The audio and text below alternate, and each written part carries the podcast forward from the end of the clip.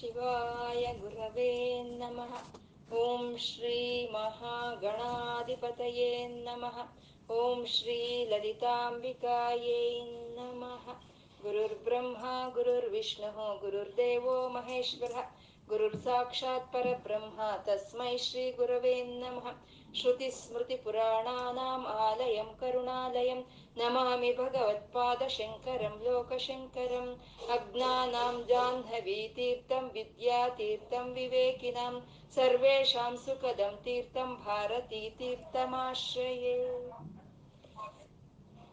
परमशिवनो ಸ್ವಯಂ ಪ್ರಕಾಶಕನು ಆದಂತ ದೇವದೇವನು ಶಿವನು ಅವನ ಶಕ್ತಿ ಜೊತೆ ಕೂಡಿದ್ರೆ ಮಾತ್ರನೇ ಅವನ ಕಾರ್ಯಗಳಾದಂತ ಸೃಷ್ಟಿ, ಸ್ಥಿತಿ, ಲಯಗಳನ್ನು ಮಾಡೋದಕ್ಕೆ ಪ್ರಭಾವಿತನಾಗ್ತಾನೆ. ಹಾಗಿಲ್ಲ ಅಂದ್ರೆ ಅವನಲ್ಲಿ ಸ್ಪಂದನೇನು ಇರೋದಿಲ್ಲ. ಹರಿಹರ ಬ್ರಹ್ಮಾದರು ಆರಾಧನೆ ಮಾಡ್ತಾ ಇರುವಂತ ಅಮ್ಮನವ್ರನ್ನ ಒಂದು ನಮಸ್ಕಾರ ಮಾಡ್ಬೇಕು ಅಂದ್ರು, ಒಂದು ಸ್ತೋತ್ರ ಹೇಳ್ಬೇಕು ಅಂದ್ರು, ನಮ್ಗೆ ಆ ಪುಣ್ಯ ಇದ್ರೆ ಮಾತ್ರನೇ ಸಾಧ್ಯ ಅಂತ ಹೇಳುವಂತದ್ದು ಅಮ್ಮ, ತ್ವಯಾ ಹೃತ್ವ. ತ್ವಯಾ ಹೃತ್ವ. ಅಂದ್ರೆ ಅಮ್ಮನವರ, ಪರಮಾತ್ಮನಿಗಾಗಿ ತಪಸ್ಸು ಮಾಡಿದಾಗ ಪರಮಾತ್ಮ ಅಮ್ಮನವರ ಒಂದು ತಪಸ್ಸಿಗೆ, ಆ ಪ್ರೀತಿಗೆ ಸೋತು ಅರ್ಧ ಭಾಗವನ್ನು ಅಮ್ಮನವ್ರಿಗೆ ಕೊಟ್ಟು ತಾನು ಅರ್ಧನಾರೀಶ್ವರನಾಗ್ತಾನೆ ಅಮ್ಮನವ್ರನ್ನ ಅರ್ಥಾಂಗಿಯನ್ನಾಗಿ ಮಾಡ್ಕೊಳ್ತಾನೆ ಅವನು. ಆದ್ರೆ ಅರ್ಧ ಭಾಗ ಪಡ್ಕೊಂಡಂತ ಅಮ್ಮನವ್ರಿಗೆ ತೃಪ್ತಿ ಆಗ್ದಲೆ ಅಮ್ಮನವರು ಪೂರ್ತಿ ಆ ಪರಮೇಶ್ವರನ್ನ ಆ ಈಶ್ವರನ ತನ್ನ ಒಳಕ್ಕೆ ಸಂಪೂರ್ಣವಾಗಿ ಎಳ್ಕೊಂಡ್ ಬಿಡ್ತಾಳೆ, ಅಮ್ಮ ಅಂತ.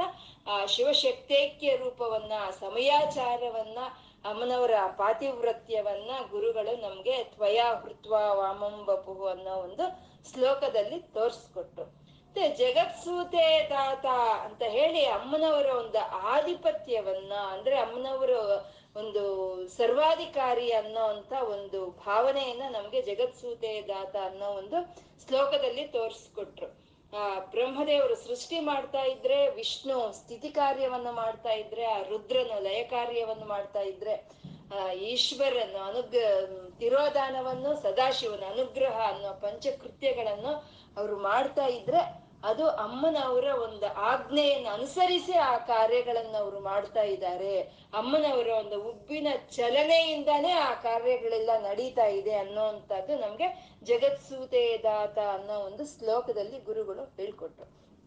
ಮತ್ತೆ ಇನ್ನು ಮುಂದಿನ ಶ್ಲೋಕ ಅದರಲ್ಲೂ ಅಮ್ಮನವರ ಒಂದು ಸರ್ವಾಧಿಕಾರವನ್ನೇ ತೋರ್ಸ್ಕೊಡೋ ಅಂತದ್ದು ಹೇಳಿ ಸುಮ, ಮುಂದಿನ ಶ್ಲೋಕ ಹೇಳಿ. ಪ್ರಯಾಣಂ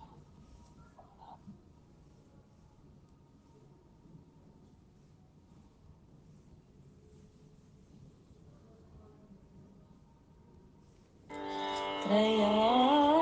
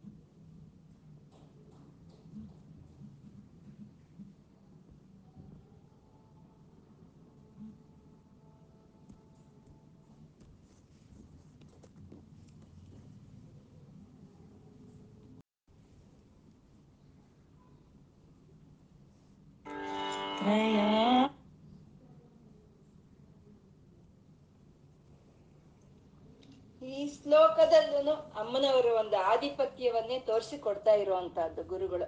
ಹಿಂದಿನ ಶ್ಲೋಕ, ಈ ಶ್ಲೋಕ ಎರಡರಲ್ಲೂ ಅಮ್ಮ ಸರ್ವಾಧಿಕಾರಿ ಅನ್ನೋಂತ ಒಂದು ಭಾವನೆಯನ್ನ ತೋರಿಸ್ಕೊಡ್ತಾ ಇದ್ದಾರೆ. ನಾವು ಹೇಳ್ಕೊಂಡಿದೀವಿ ಕೃತ್ಯಗಳು ಪಂಚಕೃತ್ಯಗಳು ಅಂತ ಹೇಳ್ಕೊಂಡಿವಿ. ಅಂದ್ರೆ ಸೃಷ್ಟಿ, ಸ್ಥಿತಿ, ಲಯ, ತಿರೋಧಾನ, ಅನುಗ್ರಹ ಅನ್ನೋದು. ಆದ್ರೆ ಸೃಷ್ಟಿ, ಸ್ಥಿತಿ, ಲಯ ಅನ್ನೋವೇ ಅವೇ ಮೂರೇ ಪ್ರಧಾನವಾಗಿರುವಂತಹದ್ದು. ಅದೇ ಅದು ಆ ಮೂರು ಕಾರ್ಯಗಳನ್ನು ಮಾಡೋ ಅಂತವ್ರೆ ಬ್ರಹ್ಮ, ವಿಷ್ಣು, ರುದ್ರರವ್ರೆ ತ್ರಿಮೂರ್ತಿಗಳು ಅಂತ ಹೇಳೋದು. ಇನ್ನ ತಿರೋದಾನ ಅನುಗ್ರಹ ಅನ್ನೋದು ಆ ಲಯ ಒಂದು ಕಾರ್ಯದಲ್ಲಿ ಒಂದು ಸೂಕ್ಷ್ಮವಾದಂತ ಒಂದು ಇವು ಆ ರುದ್ರನೇ ಈಶ್ವರನಾಗಿ, ಆ ರುದ್ರನೇ ಸದಾಶಿವನಾಗಿ ತಿರೋದಾನವನ್ನು ಅನುಗ್ರಹವನ್ನು ಮಾಡೋ ಅಂತದ್ದು ಅಂದ್ರೆ ಎಲ್ಲಾ ದೇ, ದೇವತೆಗಳಲ್ಲಿ ಆ ಮೂರು ಜನನೇ ಮುಖ್ಯ ಅಂತ. ತ್ರಯಾಣ, ಮೂರು ಜನ, ಬ್ರಹ್ಮ, ವಿಷ್ಣು, ರುದ್ರರು. ದೇವತೆಯರು ಲಕ್ಷ್ಮೀ ಸರಸ್ವತಿ, ದುರ್ಗೆಯರು ಇವರು ಮೂರು ಜನ ಮುಖ್ಯ ಅಂತ. ಅವ್ರು ಹೇಗ್ ಬಂದ್ರು ಅಂದ್ರೆ ತ್ರಯಾಣಾಂ ದೇವಾನಾಂ ತ್ರಿಗುಣ ಜನಿತಾನಾಂ ತವ ಶಿವೆ. ತ್ರಯಾಣಾಂ ದೇವಾನಾಂ ಈ ಮೂರು ಜನ ಬ್ರಹ್ಮ, ವಿಷ್ಣು, ರುದ್ರರು ತ್ರಿಗುಣ ಜನಿತಾನಾಂ ತವ ಶಿವೆ ಆ ಬ್ರಹ್ಮ, ವಿಷ್ಣು, ರುದ್ರರು ಅಮ್ಮನವರ ಒಂದು ಮೂರು ಗುಣಗಳು. ರಜೋ ಸತ್ವ ತಮೋ ಗುಣಗಳು.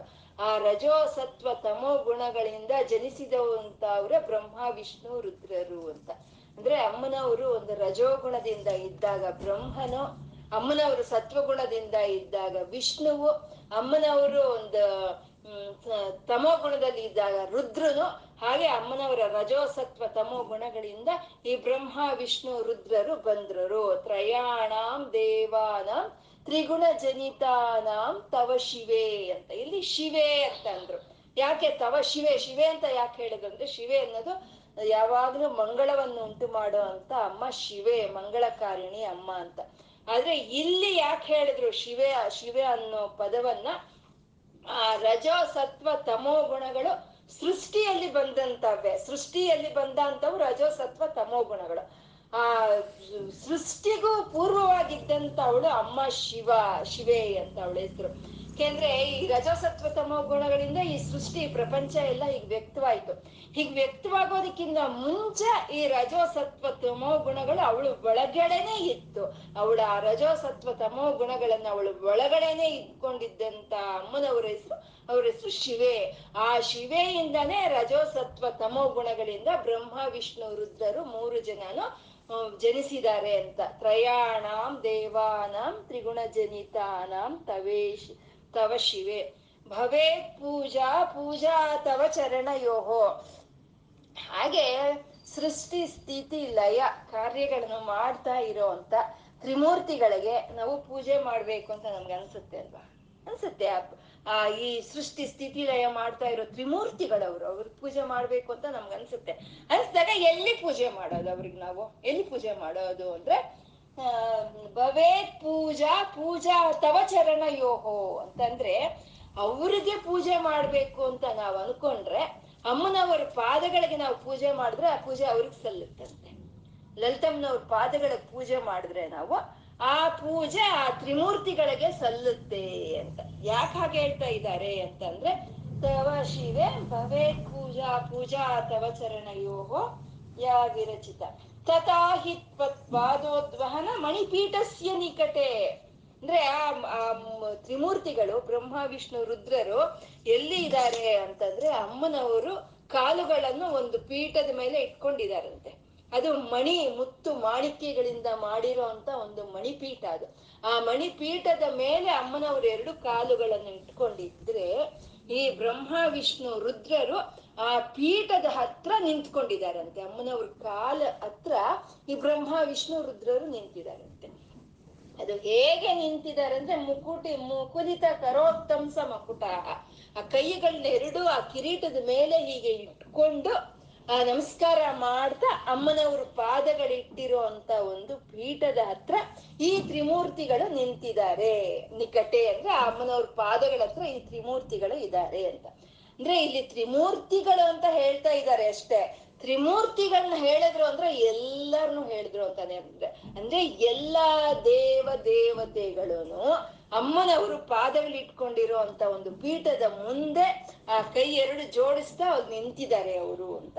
ಅಲ್ಲಿ ಅಲ್ಲಿ ನಿಂತ ಅಂತ ಅಮ್ಮನವ್ರ ಪಾದಗಳಿಗೆ ನಾವು ಒಂದು ಪೂಜೆ ಅಂತ ಮಾಡಿದ್ರೆ ಅದು ಅವ್ರಿಗೆ ಸಲ್ಲುತ್ತಂತೆ, ಆ ತ್ರಿಮೂರ್ತಿಗಳಿಗೆ ಸಲ್ಲುತ್ತಂತೆ. ಯಾಕೆ ಅಂದ್ರೆ ಇವಾಗ ಒಂದು ಸಮುದ್ರ ಇದೆ. ಆ ಸಮುದ್ರದಲ್ಲಿ ಗಂಗಾ ನದಿ, ಯಮುನಾ ನದಿ, ಕಾವೇರಿ, ಸರಸ್ವತಿ ಎಲ್ಲ ಹೋಗಿ ಸಮುದ್ರಕ್ಕೆ ಸೇರ್ತಾ ಇವೆ. ಆ ಎಲ್ಲಾ ನದಿಗಳು ಹೋಗಿ ಕಮ್ ಸಮುದ್ರವನ್ನು ಸೇರ್ತಾ ಇದೆ ಅಂದ್ರೆ ನಾವು ಸಮುದ್ರಕ್ಕೆ ಪೂಜೆ ಮಾಡಿದ್ರೆ ಅದು ಯಾರಿಗ್ ಸಲ್ಲುತ್ತೆ? ಎಲ್ಲವೂ ಆ ಗಂಗಾ, ಯಮುನಾ, ಸರಸ್ವತಿ ನದಿಗಳಿಗೆ ಸೇರುತ್ತಲ್ವಾ? ಹಾಗೆ ಅಮ್ಮನವ್ರನ್ನ ನಾವು ಪಾದಗಳಿಗೆ ಪೂಜೆ ಮಾಡಿದ್ರೆ ಇದು ಎಲ್ಲಾ ದೇವ ದೇವತೆಯರಿಗೂ ಆ ಪೂಜೆ ಸಲ್ಲುತ್ತಂತೆ. ಯಾಕೆ ಅಂದ್ರೆ ಅವ್ರು ಎಲ್ಲಿದ್ದಾರೆ? ಅಮ್ಮನ ಪಾದಗಳನ್ನು ನೋಡ್ತಾ ನಿಂತಿದ್ದಾರೆ. ಅಂದ್ರೆ ಅವ್ರ ಮನಸ್ಸನ್ನು ದೈವಾಗ್ ಹೋಗಿದೆ ಅವ್ರ ಮನಸ್ಸು, ಅವರ ಒಂದು ಭಾವನೆಗಳು ಎಲ್ಲ ಅಮ್ಮನವ್ರ ಪಾದಗಳಲ್ಲಿ ಲೈವ್ ಆಗಿ ಹೋಗಿದೆ. ಹಾಗಾಗಿ ನಾವು ಅಮ್ಮನವ್ರ ಪಾದಗಳಿಗೆ ಒಂದು ನಮಸ್ಕಾರ ಮಾಡಿದ್ರೆ ಅದು ಎಲ್ಲಾ ದೇವ ದೇವತೆಗಳಿಗೂ ಸಲ್ಲುತ್ತೆ ಅನ್ನೋದನ್ನ ಇಲ್ಲಿ ಹೇಳ್ತಾ ಇದ್ದಾರೆ. ನಮಸ್ಕಾರ. ಸರ್ವದೇವ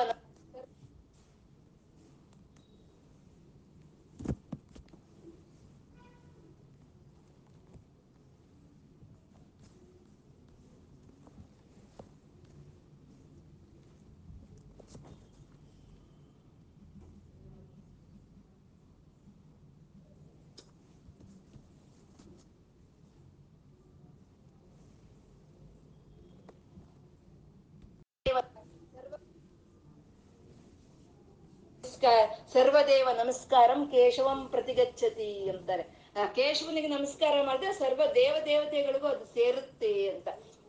ಹಾಗೆ ಅಮ್ಮನವ್ರ ಪಾದಗಳಿಗೆ ನಾವೊಂದು ಪೂಜೆ ಅಂತ ಮಾಡಿದಾಗ ಅದು ಎಲ್ಲಾ ದೇವ ದೇವತೆಗಳಿಗೂ ಸಲ್ಲುತ್ತೆ ಅಂತ. ಅಂದ್ರೆ ನಾವು, ಹ್ಮ್, ಒಂದು ಗಣಪತಿ ದೇವಸ್ಥಾನ, ಒಂದು ಸುಬ್ರಹ್ಮಣ್ಯನ ದೇವಸ್ಥಾನ, ಒಂದು ಇನ್ನೊಂದು ದೇವಸ್ಥಾನ, ಮತ್ತೊಂದು ದೇವಸ್ಥಾನ ಅಂತ ತಿರುಗಾಡೋ ಕೆಲಸ ಇಲ್ವಂತೆ. ಅಮ್ಮನವರ ಪಾದಗಳನ್ನ ನಮ್ಮ ಹೃದಯದಲ್ಲಿ ಭಾವನೆ ಮಾಡ್ತಾ ಆ ಪಾದಗಳಿಗೆ ನಾವು ನಮಸ್ಕಾರ ಹಾಕದ್ವಾ? ಅದು ಎಲ್ಲಾ ಸರ್ವ ದೇವತೆಗಳಿಗೂ ಆ ನಮಸ್ಕಾರ ಸಲ್ಲುತ್ತೆ. ಸರ್ವ ದೇವತೆಗಳಿಗೂ ಆ ಪೂಜೆ ಅನ್ನೋದು ಸಲ್ಲುತ್ತೆ ಅನ್ನೋದನ್ನ ಇಲ್ಲಿ ಹೇಳ್ತಾ ಇದ್ದಾರೆ. ಆ ರೀತಿ ನಾವು ಹೃದಯದಲ್ಲಿ ಅಮ್ಮನವ್ರನ್ನ ಊಹೆ ಮಾಡ್ಕೊಂಡು, ಭಾವನೆ ಮಾಡ್ಕೊಂಡು ನಾವು ಅವಳ ಪಾದಗಳಿಗೆ ಒಂದು ನಮಸ್ಕಾರ, ಒಂದು ಪೂಜೆ ಅಂತ ಮಾಡಿದ್ರೆ ಆ ಎಲ್ಲಾ ದೇವ ದೇವತೆಗಳು ಅಲ್ಲಿ ಲೀನವಾಗ್ತಾರಂತೆ ಅವರಲ್ಲಿ ನಾವೇ ಲೀನವಾಗ್ತೀವಂತೆ. ಹಾಗೆ ಅಮ್ಮನವರ ಒಂದು ಪಾದ ಪೂಜೆಗ, ಪೂಜೆ ಮಾಡಿದ್ರೆ ಎಲ್ಲ ಸರ್ವ ದೇವತೆಗಳಿಗೂ ಅದು ಸಲ್ಲುತ್ತೆ ಅಂತ ಹೇಳೋವಂಥದ್ದು. ಅದು ನಿಜಕ್ಕೂ ಹೇಳ್ಬೇಕು ಅಂದ್ರೆ ನಾವು ಈ ಶ್ರೀವಿದ್ಯೆಯನ್ನ, ಈ ಲಲಿತಾ ಸಹಸ್ರನಾಮನವನ್ನ, ಅಮ್ಮನವ್ರನ್ನ ನಾವು ಹಿಡ್ಕೊಂಡ್ವಿ ಒಂದು ಸಲ ಅಂತ ಅಂದ್ರೆ ಅದೇ ನಮ್ಗೆ ಕೊನೆ ಜನ್ಮನಂತೆ. ಅದ್ ಮುಕ್ತಿ ಬರೋದೇ ಅದೇ ಕೊನೆ ಜನ್ಮ ನಮ್ಗೆ. ಅದು ಮುಕ್ತಿ ಸಿಕ್ಬಿಡುತ್ತಂತೆ. ಅಂದ್ರೆ ಅದು ಹೇಗೆ, ಹಾಗೆ ಅಂತಂದ್ರೆ ಇವಾಗ ನಾವು ಒಂದು ಮೆಡಿಕಲ್ ಮಾಡ್ಬೇಕು, ಒಂದು ಇಂಜಿನಿಯರಿಂಗ್ ಮಾಡ್ಬೇಕು, ಒಂದು ಐ ಐ ಟಿ ಮಾಡ್ಬೇಕು ಅಂತಂದ್ರೆ ಅವ್ರು ಏನ್ ಮಾಡ್ತಾರೆ? ಒಂದು ಎಂಟ್ರೆನ್ಸ್ ಟೆಸ್ಟ್ ಅಂತ ಕೊಡ್ತಾರೆ. ಆ ಎಂಟ್ರೆನ್ಸ್ ಟೆಸ್ಟ್ ಅಲ್ಲಿ ಪಾಸ್ ಆದ್ರೆ ನಾವು ಎಂ ಬಿ ಬಿ ಎಸ್ ಓದ್ಬೋದು ಇಂಜಿನಿಯರಿಂಗ್ ಓದ್ಬೋದು ಅದನ್ನ ಓದಕ್ಕೆ ನಮ್ಗೆ ಅರ್ಹತೆ ಬಂದಿದೆ ಅಂತ ಅಲ್ವಾ? ಹಾಗೆ ನಮ್ಗೆ ಅರ್ಹತೆ ಅನ್ನೋದು ಇದ್ರೆ, ಆ ಮೋಕ್ಷ ಪಡ್ಕೊಳ್ಳೋದಕ್ಕೆ ನಮ್ಗೆ ಅರ್ಹತೆ ಇದ್ರೆ ಮಾತ್ರನೇ ನಮ್ಗೆ ಆ ಲಲಿತೆ ಸಿಗ್ತಾಳೆ, ಆ ಅರ್ಹತೆ ಇದ್ರೆ ಮಾತ್ರನೇ ನಮ್ಗೆ ಲಲಿತಾ ಸಹಸ್ರನಾಮ ಸಿಕ್ಕುತ್ತೆ, ಅರ್ಹತೆ ಇದ್ರೆ ಮಾತ್ರ ಶ್ರೀವಿದ್ಯೆ ಅನ್ನೋದು ನಮಗ್ ಸಿಕ್ಕುತ್ತೆ ಅಂತ. ಅಂದ್ರೆ ಸಿಕ್ಕಿದ ತಕ್ಷಣ ನಮ್ಗದ್ ಮೋಕ್ಷ ಅಂತ ಅಲ್ಲ.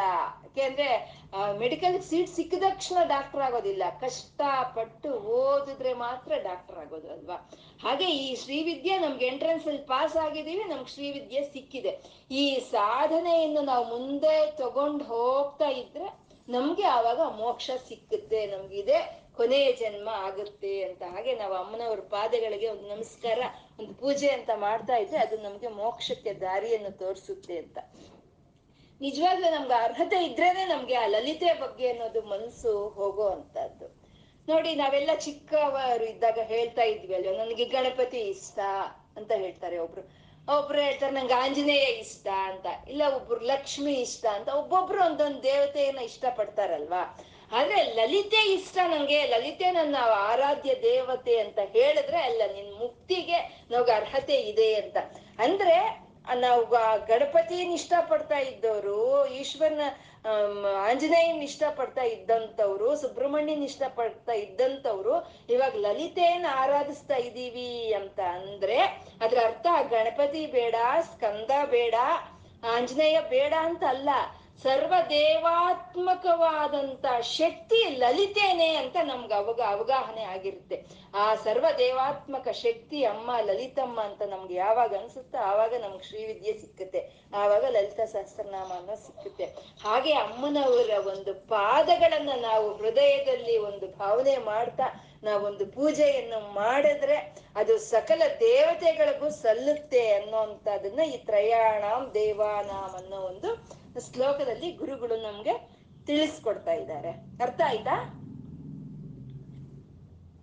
ಮುಂದಿನ ಶ್ಲೋಕ ಹೇಳಿ. ಹೇಳಿ ಸುಮಾ ಮುಂದಿನ ಶ್ಲೋಕ.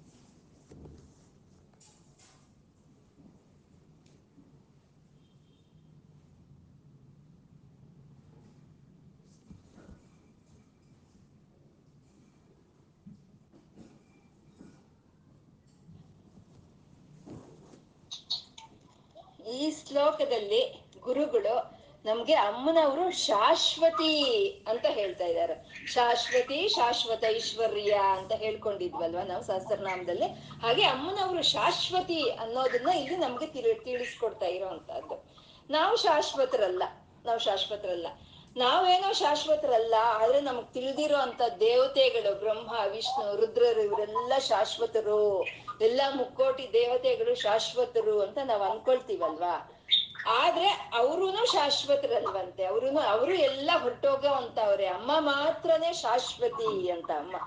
ಅದನ್ನ ಅಂದ್ರೆ ಮಹಾಪ್ರಳಯ ಕಾಲದ ಒಂದು ದೃಶ್ಯವನ್ನ ನಮ್ಗೆ ಈ ಶ್ಲೋಕದಲ್ಲಿ ಗುರುಗಳು ನಮ್ಗೆ ತೋರಿಸ್ಕೊಡ್ತಾ ಇರುವಂತಹದ್ದು ಮಹಾಪ್ರಳಯ ಕಾಲದಲ್ಲಿ. ಅದು ವಿರಿಂಚಿಹಿ ಪಂಚತ್ವಂ ವ್ರಜತಿ ಅಂದ್ರೆ ಆ ಮಹಾಪ್ರಳಯ ಕಾಲ ಅನ್ನೋದು ಬರುತ್ತೆ.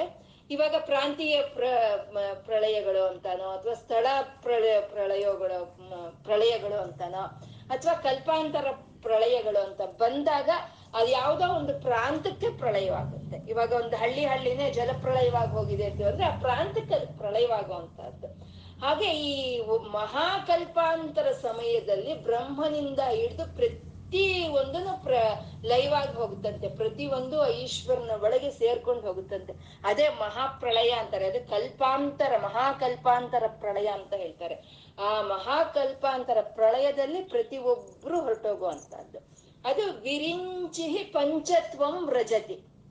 ವಿರಿಂಚಿ ಅಂದ್ರೆ ಬ್ರಹ್ಮದೇವ್ರು. ಬ್ರಹ್ಮದೇವ್ರ ಪಂಚತ್ವಂ ಪ್ರಾಪ್ತಿ ಆಯ್ತಂತೆ. ಅಂದ್ರೆ ಪಂಚತ್ವಂ ಅಂದ್ರೆ? ಬಾಲ್ಯ, ಕೌಮಾರ, ಯೌವನ ವೃದ್ಧಾಪ್ಯ ಮರಣ. ಮರಣ ಅನ್ನೋದು ಪಂಚತ್ವಂ ಅಂದ್ರೆ ಮರಣ. ಅಂದ್ರೆ ಬ್ರಹ್ಮದೇವರು ಮರಣ ಹೊಂದಿದ್ರಂತೆ. ಆ ಲಯ ಕಾರ್ಯದ ಸಮಯದಲ್ಲಿ ಆ ಪ್ರಳಯವಾಗುವಾಗ ಬ್ರಹ್ಮದೇವರು ಲಯ ಮರಣ ಹೊಂದಿದ್ರು. ವಿರಿಂಚಿ ಪಂಚತ್ವಂ ವ್ರಜತಿ ಹರಿರಾಪ್ನೋತಿ ವಿರತಿಂ. ಹರಿರಾಪ್ನೋತಿ ವಿರತಿಂ ಅಂದ್ರೆ ವಿಷ್ಣುವು ಅವನು ವಿಶ್ರಾಂತಿ ಪಡೆದ್ನಂತೆ. ಅಂದ್ರೆ ವಿಷ್ಣು ಅವನು ಶಾಶ್ವತನಲ್ವಾ? ಅವನಿಗೆ ಮರಣ ಅನ್ನೋದಿಲ್ಲ, ಅವನು ಶಾಶ್ವತನ. ಹಾಗಾಗಿ ಅವನಿಗೆ ಕೆಲಸ ಇರ್ಬೇಕು ಅಂದ್ರೆ ಸೃಷ್ಟಿ ಇರ್ಬೇಕು. ಸೃಷ್ಟಿ ಇದ್ರೆ ಅವನಿಗೆ ಕೆಲಸ ಇರುತ್ತೆ. ಆದ್ರೆ ಈ ಸೃಷ್ಟಿ ಇಲ್ವಲ್ಲ ಇವಾಗ? ಹಾಗಾಗಿ ಅವನಿಗೆ ಕೆಲಸ ಇಲ್ಲ ಅಂತ ಅವನು ವಿಶ್ರಾಂತಿ ತಗೊಳ್ತಾ ಇದ್ದಾನಂತೆ. ಹೇಗ್ ವಿಶ್ರಾಂತಿ? ಅವನಿಗೊಂದು ಹಾಸಿಗೆ ಅಂತ ಯಾವಾಗ್ಲೂ ರೆಡಿ ಇರ್ತಲ್ವಾ? ಆದಿಶೇಷನು ರೆಡಿ ಇರ್ತಾನಲ್ವಾ? ಅವನ ಮೇಲೆ ಮಲ್ಕೊಂಡಂತೆ. ಹೋಗಿ ವಿಷ್ಣು, ಇದು ಹರಿರಾಪ್ನೋತಿ ವಿರತಿ ವಿಶ್ರಾಂತಿ ತಗೊಂಡ ಅಂದ್ರೆ ಅವನ ಕೆಲಸ ಹೊರಟೋಯ್ತು ವಿಷ್ಣುವಿಗೆ. ಆ ಮಹಾಪ್ರಳಯ ಕಾಲದ ಸಮಯದಲ್ಲಿ ಅವನ ಉದ್ಯೋಗ ಅವನಿಗೆ ಹೊರಟೋಯ್ತು. ಇವಾಗ ಲಾಕ್ ಡೌನ್ ಟೈಮ್ ಅಲ್ಲಿ ಕೆಲವರಿಗೆಲ್ಲ ಉದ್ಯೋಗ ಜಾಬ್ ಹೊರಟೋಗ್ತಾ ಇದೆ ಅಲ್ವಾ? ಹಾಗೆ ಆ ಮಹಾಪ್ರಳಯ ಕಾಲದಲ್ಲಿ ಆ ಮಹಾವಿಷ್ಣುವಿಗೆ, ಆ ಕೆಲಸ ಇಲ್ದಲೆ ಆಗೋಗಿ ಅವನು ವಿಶ್ರಾಂತಿ ತಗೊಂಡಂತ. ಹರಿರಾಪ್ನೋತಿ ವಿರತಿಂ ಕೀನ, ವಿನಾಶಂ ಕೀನಾಶೋ ಭಜತಿ. ಅಂದ್ರೆ ವಿನಾಶ ಮಾಡೋ ಅಂತ ಅವನಿಗೆ ನಾಶ ಆಗೋದ್ನಂತೆ. ವಿನಾಶ ಮಾಡೋ ಅಂತವನು ಯಾರು? ಯಮ, ಯಮಧರ್ಮರಾಜ. ಅವನ ಯಮಧರ್ಮರಾಜನೇ ನಾಶವಾಗಿ ಹೋದ್ನಂತೆ ವಿನಾಶಂ ಕೀನಾಶೋ ಭಜತಿ. ಧನದೋ ಯಾತಿ ನಿಧನಂ, ಧನದೋ ಅಂದ್ರೆ ಕುಬೇರ. ಅವನು ನಿಧನ ಹೊಂದ್ಬಿಟ್ಟ. ಬ್ರಹ್ಮದೇವರು ಮರಣ ಮರಣ ಬಂತು ಬ್ರಹ್ಮದೇವರಿಗೆ ವಿಷ್ಣುವು ಅವನ ಆದಿಶೇಷನ ಮೇಲೆ ಮಲ್ಕೊಂಡು ಅವರು ವಿಶ್ರಾಂತಿ ತಗೊಂಡ್ರು. ಆ, ಯಮಧರ್ಮರಾಜನು ನಾಶ ಆಗಿ ಹೋದ. ಆಮೇಲೆ ಈ ಕುಬೇರನ ನಿಧನವಾಗಿ ಹೋದ. ವಿತಂದ್ರಿ ಮಾಹೇಂದ್ರಿ ವಿತತಿರಪಿ ಸಮ್ಮಿಲಿತ ದೃಶ ಅಂದ್ರೆ ಈ ಇಂದ್ರಗಳಿದೆ ಇಂದ್ರಗಳ ಇಂದ್ರಗಳ ಗುಂಪು ಗುಂಪು ಎಲ್ಲಾನು ಕಣ್ಣು ಮುಚ್ಚಿಬಿಡ್ತಂತೆ. ಸಮ್ಮಿಲಿತ ದೃಶ ಕಣ್ಣು ಮುಚ್ಚಿಬಿಡ್ತಂತೆ. ಇಂದ್ರಗಳ ಗುಂಪೆಲ್ಲಾನು. ಇಲ್ಲಿ ಇಂದ್ರಗಳ ಗುಂಪು ಅಂತ ಯಾಕೆ ಹೇಳಿದ್ರು ಅಂತಂದ್ರೆ ಮಹಾಕಲ್ಪದವರೆಗೂ ಬ್ರಹ್ಮ ಒಬ್ಬನೇ ಇರ್ತಾನೆ ಒಬ್ಬನೇ ಬ್ರಹ್ಮ. ಆದ್ರೆ ಇಂದ್ರನ್ ಮಾತ್ರ ಒಂದು ಮನ್ವಂತರಕ್ಕೆ ಒಬ್ಬೊಬ್ಬ ಇಂದ್ರ, ಆ ಇಂದ್ರಗಳು ಚೇಂಜ್ ಬದಲಾಯಿಸ್ತಾ ಇರ್ತಾರೆ ಬದಲಾಯಿಸ್ತಾ ಇರ್ತಾರೆ. ಒಬ್ಬೊಬ್ಬ ಮನ್ವಂತರಿಗೂ ಒಬ್ಬೊಬ್ಬ ಇಂದ್ರನಂತೆ. ಹಾಗೆ ಎಲ್ಲಾ ಕಲ್ಪಾಂತರವರೆಗೂ ಇರುವಂತ ಎಲ್ಲಾ ಇಂದ್ರಗಳು, ಆ ಇಂದ್ರ ಅಂತ ಇದ್ಮೇಲೆ ಅವನ ಒಂದು ಅಷ್ಟದಿಕ್ಪಾಲಕರು ಅಂತ ಇರ್ತಾರಲ್ವಾ. ಆ ಗುಂಪು ಗುಂಪೆ ಸಮ್ಮಿಲಿತ ದೃಶ, ಕಣ್ಣು ಮುಚ್ಕೊಂಡ್ರತ್ತೆ ಬ್ರಹ್ಮದೇವರಿಗೆ ಮರಣ ಬಂತು. ಆ ಮಹಾಕಲ್ಪಾಂತರ ಸಮಯದ ಪ್ರಳಯದಲ್ಲಿ ವಿಷ್ಣು ವಿಶ್ರಾಂತಿ ಪಡೆದ. ಯಮನೋ ನಿಧನನ ನಾಶವಾದಿ ಹೋದ. ಕುಬೇರ ನಿಧನ ಹೊಂದದ. ಇನ್ನು ಇಂದ್ರಗಳ ಗುಂಪು ಎಲ್ಲ ಕಣ್ಣು ಮುಚ್ಕೊಳ್ತು ಮಹಾಸಂಹಾರೇಸ್ಮಿನ್ ವಿಹರತಿ ಸತಿ ತ್ವತ್ಪತಿರಸೌ ಆ ಮಹಾಕಲ್ಪಾಂತರ ಸಮಯದಲ್ಲಿ ಅಸ್ಮಿನ್ ಅಂದ್ರೆ ಆ ಸಮಯದಲ್ಲಿ ಸತಿ ಸತಿ ನೀನು ನಿನ್ನ ಗಂಡನ ಜೊತೆ ವಿಹಾರ ಮಾಡ್ತಾ ಇದ್ದೆ ಅಂತ. ಎಲ್ಲಾರು ಹೊರಟೋಗ್ತಾ ಇದ್ದಾರೆ, ಎಲ್ಲಾರು ಹೊರಟೋಗ್ತಾ ಇದ್ರೆ ನೀನೊಬ್ಳು ನಿನ್ನ ಗಂಡನ ಜೊತೆ ವಿಹಾರ ಮಾಡ್ತಾ ಇದ್ದೆ. ಮಹಾ ಸಂಹಾರೇಸ್ಮಿನ್ ವಿಹಾರತಿ ಸತಿ ತ್ವತ್ಪತಿರಸವು ನಿನ್ನ ಗಂಡನ ಜೊತೆ ನೀನು ವಿಹಾರ ಮಾಡ್ತಾ ಇದ್ದೆ ಅಂತ. ಇದೆ ಅಲ್ವಾ? ಆನಂದ ಸಾಂದ್ರೋ ಭವಾನ್ ಶಿವಾನಂದ ಲಹರಿಯಲ್ಲಿ. ಪಶ್ಯದ್ ದೇವಗಣಂ ತ್ರಸನ್ಮುನಿಗಣಂ ನಶ್ಯತ್ ಪ್ರಪಂಚಂ ಲಯಂ ಪಶ್ಯನ್ ನಿರ್ಭಯ ಏಕ ಏವ ವಿಹರತಿ ಆನಂದ ಸಾಂದ್ರೋ ಭವಾನ್ ಅಂದ್ರು ಅಂದ್ರೆ ಆ ಮಹಾ ಪ್ರಳಯ ಕಾಲದ ಸಮಯದಲ್ಲಿ ಬ್ರಹ್ಮದೇವ್ರಿಗೆ ಭಯ ಆಯ್ತಂತೆ ದೇವಗಣಗಳೆಲ್ಲ ಆ ಕಡೆ ಈ ಕಡೆ ಓಡಿ ಓಡಿ ಹೋದ್ರಂತೆ ಆ ಲಯ ಕಾರ್ಯದಲ್ಲಿ. ಆ ಋಷಿಗಣಗಳಿಗೆಲ್ಲ ಭಯಭೀತರಾದ್ರಂತೆ, ಮನುಷ್ಯರಿಗೆ ಭಯ ಆಯ್ತಂತೆ. ಆದ್ರೆ ಅವನು ಮಾತ್ರ ಆನಂದ ಸಾಂದ್ರೋ ಭವ ಅವನು ಮಾತ್ರ ಆನಂದದಿಂದ ವಿಹಾರ ಮಾಡ್ತಾ ಇದ್ದಂತೆ ಆ ಮಹಾಪ್ರಳಯ ಕಾಲ ಸಮಯದಲ್ಲಿ, ಆನಂದದಿಂದ. ಯಾಕೆ ಹಾಗೆ? ಎಲ್ಲರೂ ಲೈವ್ ಆಗಿ ತನ್ನ ಒಳಕ್ಕೆ ಎಲ್ಲಾರು ಬರ್ತಾ ಹೊರಟೋಗ್ತಾ ಇದ್ರೆ ಯಾಕೆ ಆನಂದದಿಂದ ಹಾಗೆ ನಾಟ್ಯ ಮಾಡಿದ್ದು? ಹಾಗೆ ಅಂತಂದ್ರೆ ಅವ್ನಿಗೆ ತಿಳಿದಿದೆ ಈ ಹೋಗಿರೋದೆಲ್ಲ ಮತ್ತೆ ಒಳ್ಳೆಯ ಹಾರವಾಗಿ ಬರುತ್ತೆ ಅದು ಸಂಹಾರ ಅಂತ. ಅದು ಹೋಗಿರೋದು ಒಳ್ಳೆಯ ಹಾರವಾಗಿ ಬರುತ್ತೆ ಅಂತ. ಇವಾಗ ಒಂದು ಮುತ್ತಿನ ಹಾರದಲ್ಲಿ ಒಂದು ಫೇಡ್ ಆಗಿರುವಂತ ಮುತ್ತುಗಳು, ಒಂದು ಒಡೆದೋಗಿರುವಂತ ಮುತ್ತುಗಳನ್ನ ತೆಗೆದು ನಾವು ಒಂದು ಬೇರೆ ಹಾರವನ್ನು ನಾವು ಪೋಣಿಸ್ಬೇಕು ಅಂದ್ರೆ ಹತ್ಕೊಂಡೇನು ಕೀಳ್ತೀವ ಅದನ್ನ ಹತ್ಕೊಂಡ್ ಕೀಳಲ್ಲ. ಯಾಕೆಂದ್ರೆ ನಮ್ಗೆ ತಿಳಿದಿದೆ ಅದನ್ನ ಒಳ್ಳೆ ಹಾರವಾಗಿ ಮತ್ತೆ ನಾವ್ ಅದನ್ನ ಮಾಡ್ತೀವಿ ಅಂತ ನಮಗ್ ತಿಳಿದಿದೆ. ಅವಾಗ ಈ ಹಳೆ ಹಾರ ಹೋಗಿ ಹೊಸ ಮುತ್ತಿನ ಹಾರ ಬರುತ್ತೆ ಅನ್ನೋ ಒಂದು ಉತ್ಸಾಹ, ಅನ್ನೋ ಒಂದು ಆನಂದ, ಆ ಶಕ್ತಿ ನಮ್ಮಲ್ಲಿ ಇರುತ್ತೆ ಅಲ್ವಾ? ಆ ಹಾರವನ್ನು ಕೋಣಿಸುವಾಗ. ಹಾಗೆ ಎಲ್ಲವನ್ನು ಅವನು ಆನಂದದಿಂದ ಎಲ್ಲ ಒಳಗೆ ತಗೊಳ್ತಾ ಇದ್ನಂತೆ. ಇದು ಮಹೇಶ್ವರ ಮಹಾಕಲ್ಪ, ಮಹಾತಾಂಡವ ಸಾಕ್ಷಿಣಿ ಅನ್ನೋ ಒಂದು ನಾಮವನ್ನ ಇಲ್ಲಿ ತರ್ತಾ ಇದ್ದಾರೆ ಗುರುಗಳು. ಆ ಮಹಾಕಲ್ಪಾಂತರ ಸಮಯದಲ್ಲಿ, ಆ ಪ್ರಳಯ ಕಾಲದಲ್ಲಿ ಅಮ್ಮ ಕೇಳ್ತಾಳಂತೆ. ನೀವು ನನಗೆ ಸೃಷ್ಟಿ, ಸ್ಥಿತಿ ಕಾರ್ಯಗಳು ಮಾಡೋವಾಗ ನೀವು ನನಗೆ ಸಹಕಾರ ಕೊಡ್ತಿದ್ರಿ. ಇವಾಗ ನೀವು ಲಯ ಕಾರ್ಯವನ್ನು ಮಾಡ್ತಾ ಇದ್ದೀರಾ. ನಾನು ನಿಮ್ಗೆ ಯಾವ ರೀತಿ ನಾನು ಇವಾಗ ಸಹಾಯ ಮಾಡ್ಲಿ ಅಂತ ಅಮ್ಮನವರು ಕೇಳಿದ್ರೆ ಅವಾಗ ಈಶ್ವರ ಹೇಳ್ತಾರಂತೆ ನೀನೇನು ಮಾಡೋದೇನು ಬೇಡ, ನೀನು ನಗ್ತಾ ನಗ್ತಾ ನಗ್ತಾ ನನ್ನ ಅಲ್ಲಿ ಕೂತ್ಕೊಂಡಿರು. ನೀನ್ ನಗ್ ನಗ್ತಾ ನಗ್ ನಗ್ತಾ ನನ್ನ ನೋಡ್ತಾ ಇದ್ರೆ ನಾನು ಆ ಪ್ರಳಯ ತಾಂಡವವನ್ನು ಮಾಡ್ತೀನಿ ಅಂತ. ಗಂಡ ಹೇಳ್ತಾನಲ್ವಾ ನೀನೊಬ್ಬಳು ನಗ್ ನಗ್ತಾ ನನ್ ಕಡೆ ಇದ್ರೆ ಸಾಕು ನಾನೇನ್ ಬೇಕಾದ್ರೂ ಸಾಧಿಸ್ತೀನಿ ಅಂತ ಹೇಳ್ತಾರಲ್ವಾ ಹಾಗೆ ನೀನ್ ನಗ್ ನಗ್ತು ನೋಡ್ತಾ ಇರು ನೀನು. ನಾನು ಈ ಲಯ ಕಾರ್ಯವನ್ನು ಮಾಡ್ತೀನಿ ಹಾಗೆ ಅಂತ ಹೇಳಿ ಈಶ್ವರನ ಸ- ಸ್ಮರಾಂತಕಂ ಪುರಾಂತಕಂ ಭವಾಂತಕಂ ಮುಖಾಂತಕಂ ಗಜಾಂತಕಾಂತಕಾಂತಕಂ ಭಜೇ ಅಂತ ಪ್ರಳಯ ನಾಟ್ಯವನ್ನು ಅವನು ಈಶ್ವರ ಮಾಡ್ತಾ ಇದ್ರೆ ಅಮ್ಮನವ್ರು ನಗು ನಗ್ತಾ ಅದನ್ನ ಸಾಕ್ಷೀಭೂತವಾಗಿ ನೋಡ್ತಾ ಅಲ್ಲಿ ಕೂತಿದ್ರಂತೆ. ಅದು ಮಹಾಪ್ರಳಯ ಸಾಕ್ಷಿಣಿ ಅಮ್ಮ. ಮಹಾ ಮಹಾತಾಂಡವ, ಮಹಾಪ್ರಳಯ ಸಾಕ್ಷಿಣಿ. ಎಲ್ಲರೂ ಹೋದ್ರು, ಬ್ರಹ್ಮದೇವರು ವಿಷ್ಣು ಮಲ್ಕೊಂಡ, ನಿದ್ದೆ ಮಾಡ್ದ, ಎಲ್ಲ ಅಷ್ಟ ದಿಕ್ಪಾಲಕರು ಎಲ್ಲರೂ ಅವನ ಒಳಗಡೆ ಪ್ರಳಯ ಕಾಲದಲ್ಲೆಲ್ಲ ಹೊರಟೋಗ್ತಾ ಇದ್ರೆ ಅಮ್ಮ ಅದನ್ನ ನೋಡ್ತಾ ಸಾಕ್ಷೀಭೂತವಾಗಿ ಅಲ್ಲಿ ಅಲ್ಲಿ ಕೂತಿದ್ಲಂತೆ. ಅಮ್ಮ ನಗನಗ್ತಾ. ಅಂದ್ರೆ ಎಲ್ಲರೂ ಹೊರಟೋದ್ರು ಶಾಶ್ವತವಾಗಿ ಉಳಿಯೋದು ಅಮ್ಮನೇ ಅಂತ. ಅಮ್ಮನೇ ಶಾಶ್ವತವಾಗಿ ಉಳಿತಾಳೆ. ಆ ಅಂತ ಅಂತ ಇಲ್ಲಿ ಹೇಳ್ತಾ ಇರೋದಕ್ಕೆ ಇಲ್ಲಿ ಸತಿ ಅಂತ ಹೇಳಿದ್ರು. ಮಹಾ ಸಂಹಾರಸ್ಮಿನ್ ಸತಿ ಅಂತ ಹೇಳಿದ್ರು. ಇಲ್ಲಿ ಅಮ್ಮನವ್ರಿಗೆ ಸತಿ ಅಂತ ಹೇಳಿದ್ರು. ಸತಿ ಅಂತ ಯಾಕೆ ಹೇಳಿದ್ರು? ಎಷ್ಟೋ ಹೆಸರುಗಳಿದೆ ಅಲ್ವಾ? ಸತಿ ಅಂತಂದ್ರೆ ಆ ಪರತತ್ವವನ್ನ ಸತ್ ಅಂತ ಕರಿತೀವಿ ನಾವು. ಪರತತ್ವ. ಪರತತ್ವ ಯಾವುದು? ಅದು ಸ್ತ್ರೀಲಿಂಗವೂ ಅಲ್ಲ. ಪುರುಷಲಿಂಗವೂ ಅಲ್ಲ ಅದು ಅದನ್ನ ತತ್ ಅಂತ ನಾವು ಕರಿ ಅಲ್ವಾ ಪರತತ್ವವನ್ನ ತತ್ ಅಂತ ಕರೀತೀವಿ ಆ ಪರತತ್ವವನ್ನ ಸ್ತ್ರೀಲಿಂಗದಲ್ಲಿ ಕರಿಬೇಕು ಅಂದ್ರೆ ಸತಿ ಅಂತ ಹೇಳ್ತೀವಿ. ಆ ಸತಿ, ಈ ಪರತತ್ವ, ಈ ರಜೋ, ಸತ್ವ, ತಮೋ ಗುಣಗಳು ಮೂರು ಏಕವಾಗಿ ಇರುವಂತ ಪರತತ್ವನೇ ಅಮ್ಮ ಅಂತ ಇಲ್ಲಿ ಹೇಳ್ತಾ ಇರುವಂತದ್ದು ಅಂದ್ರೆ ಈ ಸತಿ, ಈ ಸೃಷ್ಟಿ ಸ್ಥಿತಿ ಲಯಗಳಿಗೂ ಪೂರ್ವದಲ್ಲೂ ಇದ್ಲು. ಈ ಸತಿ ಈ ಸೃಷ್ಟಿ ಸ್ಥಿತಿ ಲಯಗಳೆಲ್ಲ ಲಯವಾಗಿ ಹೋದ್ಮೇಲೂ ಇರ್ತಾಳೆ ಅಂತ ಹೇಳೋ ಅಂತ ಶಾಶ್ವತತ್ವವನ್ನ ಇಲ್ಲಿ ತೋರಿಸ್ತಾ ಇರುವಂತಹದ್ದು ರಜೋ ಸತ್ವ ತಮೋ ಗುಣಗಳು ಮೂರು ಬೇರೆ ಬೇರೆ ಆದಾಗ ಅದು ಸೃಷ್ಟಿ ಸ್ಥಿತಿ ಲಯಗಳು. ಆ ರಜೋ ಸತ್ವ ತಮೋ ಗುಣಗಳು ಮೂರು ಸೇರಿ ಏಕವಾದಾಗ ಅದೇ ಪ್ರಳಯ ಅಂತ ಹೇಳುವಂತಹದ್ದು ಹಾಗೆ ಎಲ್ಲರೂ ಹೊರಟೋಗ್ತಿದ್ರು ಅಮ್ಮ ಮಾತ್ರ ಶಾಶ್ವತಿ, ಅಮ್ಮ ಅಮ್ಮ ನಿತ್ಯ ಸುಮಂಗಳಿ ಅಂತೀವಿ ದೀರ್ಘ ಸುಮಂಗಳಿ ಅಲ್ಲ, ಅಮ್ಮ. ನಿತ್ಯ ಸುಮಂಗಳಿ. ದೀರ್ಘ ಸುಮಂಗಳಿ ಅಂದ್ರೆ ಎಲ್ಲ ಲಕ್ಷ್ಮೀ, ಸರಸ್ವತಿ, ದುರ್ಗಿ, ಎಲ್ಲರೂ ದೀರ್ಘ ಸುಮಂಗಳಿಯರು ಸಚಿದೇವಿ, ಎಲ್ಲ ದೀರ್ಘ ಸುಮಂಗಳಿಯರು ಅವರೆಲ್ಲ ಅಂದ್ರೆ ದೀರ್ಘ ಕಾಲ ಅವರು ಸುಮಂಗಳಿಯಾಗಿ ಇರ್ತಾರೆ.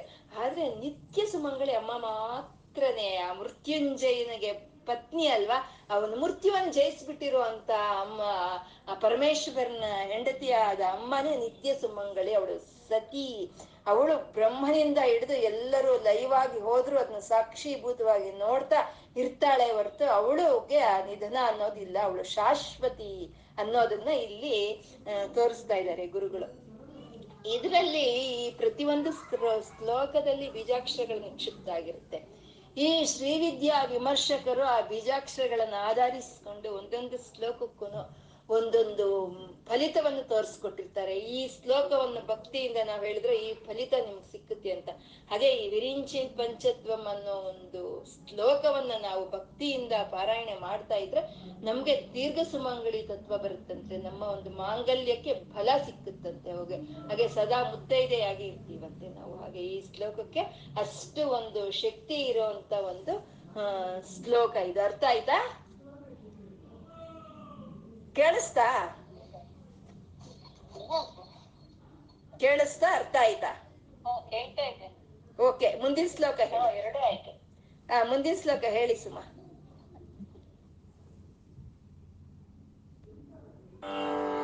जपो जल्पः शिल्पं सकलमपि मुद्रा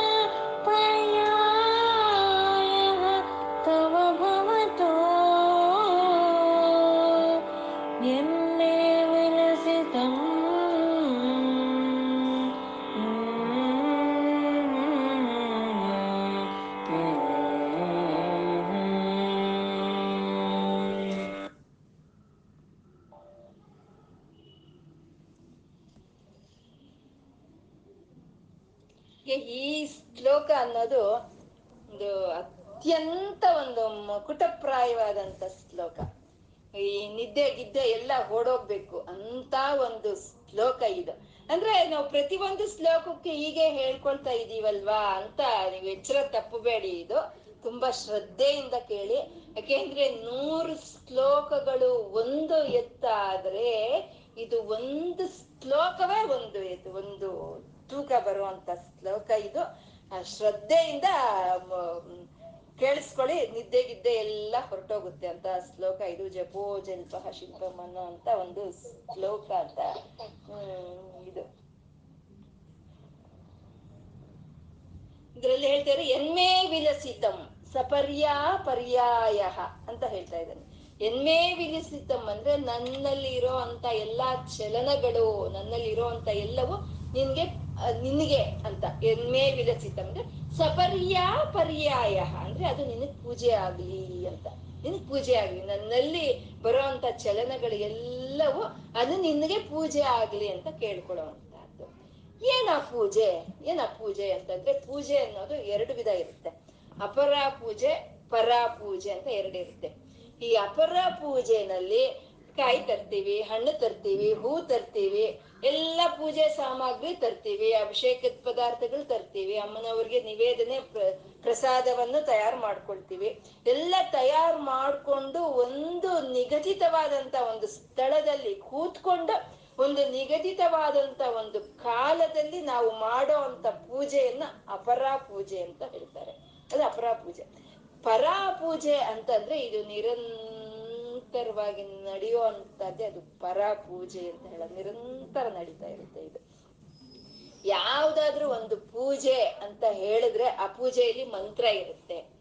ಮತ್ತೆ ಮುದ್ರೆಗಳಿರುತ್ತೆ. ಮುದ್ರೆಗಳಂದ್ರೆ ಪ್ರತಿ ಒಂದು ದೇವತೆಗೂ ಮುದ್ರೆಗಳನ್ನ ತೋರಿಸ್ತೀವಿ ನಾವು. ಕೈಯನ್ನ ಕೈ ಇಷ್ಟು ಬೆರಳುಗಳನ್ನ ಜೋಡಿಸಿ ನಾವು ಮುದ್ರೆಗಳನ್ನ ತೋರಿಸುವಂತದ್ದು ಇದು ಅಮ್ಮನವ್ರಿಗೆ, ಲಲಿತಮ್ಮನವ್ರಿಗಾದ್ರೆ ದಶಮುದ್ರ ಸಮಾರಾಧ್ಯ ಹತ್ತು ಮುದ್ರೆಗಳನ್ನ ತೋರಿಸ್ತೀವಿ ಅಮ್ಮನವ್ರಿಗೆ, ಲಲಿತಮ್ಮನವ್ರಿಗೆ. ಗಾಯತ್ರಿಗಾದ್ರೆ ಇಪ್ಪತ್ನಾಲ್ಕು ಮುದ್ರೆಗಳನ್ನು ತೋರಿಸ್ತಾರಂತೆ. ಹಾಗೆ ಮುದ್ರೆ, ಅಂದ್ರೆ ಮುದ್ರೆಗಳ ಮೂಲಕ ನಮ್ಮ ಮನಸ್ಸಿನ ಭಾವನೆಯನ್ನು ಅಮ್ಮನವ್ರಿಗೆ ಅಲ್ಲಿ ಅರ್ಪಣೆ ಮಾಡೋ ಅಂತದ್ದು ಹಾಗೆ ಮುದ್ರೆಗಳಿರುತ್ತೆ ಪ್ರತಿ ಒಂದು ಇದರಲ್ಲಿ ಒಂದು ಮಂತ್ರ ಇರುತ್ತೆ, ಒಂದು ಮುದ್ರೆಗಳೇ ಇರುತ್ತೆ, ಒಂದು ಪ್ರದಕ್ಷಿಣ ಇರುತ್ತೆ, ಒಂದು ಪ್ರದಕ್ಷಿಣವನ್ನು ಮಾಡ್ತೀವಿ. ಒಂದು ನಿವೇದನೆ ಇರುತ್ತೆ, ಒಂದು ಪ್ರಸಾದದ ಒಂದು ಆಹಾರ ಅರ್ಪಣೆ ಎಂದು ಇರುತ್ತೆ. ಒಂದು ಸಾಷ್ಟಾಂಗ ನಮಸ್ಕಾರ ಇರುತ್ತೆ. ಇಷ್ಟು ಇರುತ್ತೆ ಯಾವ್ದಾದ್ರೂ ಒಂದು ಪೂಜೆಯಲ್ಲಿ. ಅದು ಏನು ಆ ಮಂತ್ರ? ಆ ಪರ ಪೂಜೆಯಲ್ಲಿ ನಾವು ಹೇಳೋ ಅಂತ ಮಂತ್ರ ಯಾವುದು?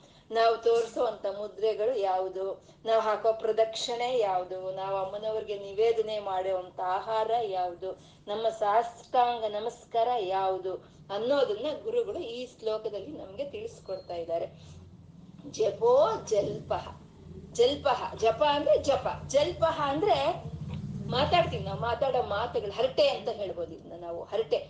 ನಾವು ಬೆಳಗ್ಗೆ ಎದ್ದಾಗಿಂದ ನಾವು ಮಲಗೋವರೆಗೂ ಏನು ಮಾತಾಡ್ತೀವೋ ನಾವು, ಅದು ಎಲ್ಲವೂ ಅಮ್ಮ ನಿನ್ಗೆ ಜಪವಾಗಲಿ. ನಾನ್ ಮಾತಾಡೋ ಪ್ರತಿ ಒಂದು ಮಾತು ನಿನ್ಗೆ ಜಪವಾಗಲಿ ಅನ್ನೋದು ಜಪೋ ಜಲ್ಪ ಶಿಲ್ಪಂ ಸಕಲಮಪಿ ಮುದ್ರಾ.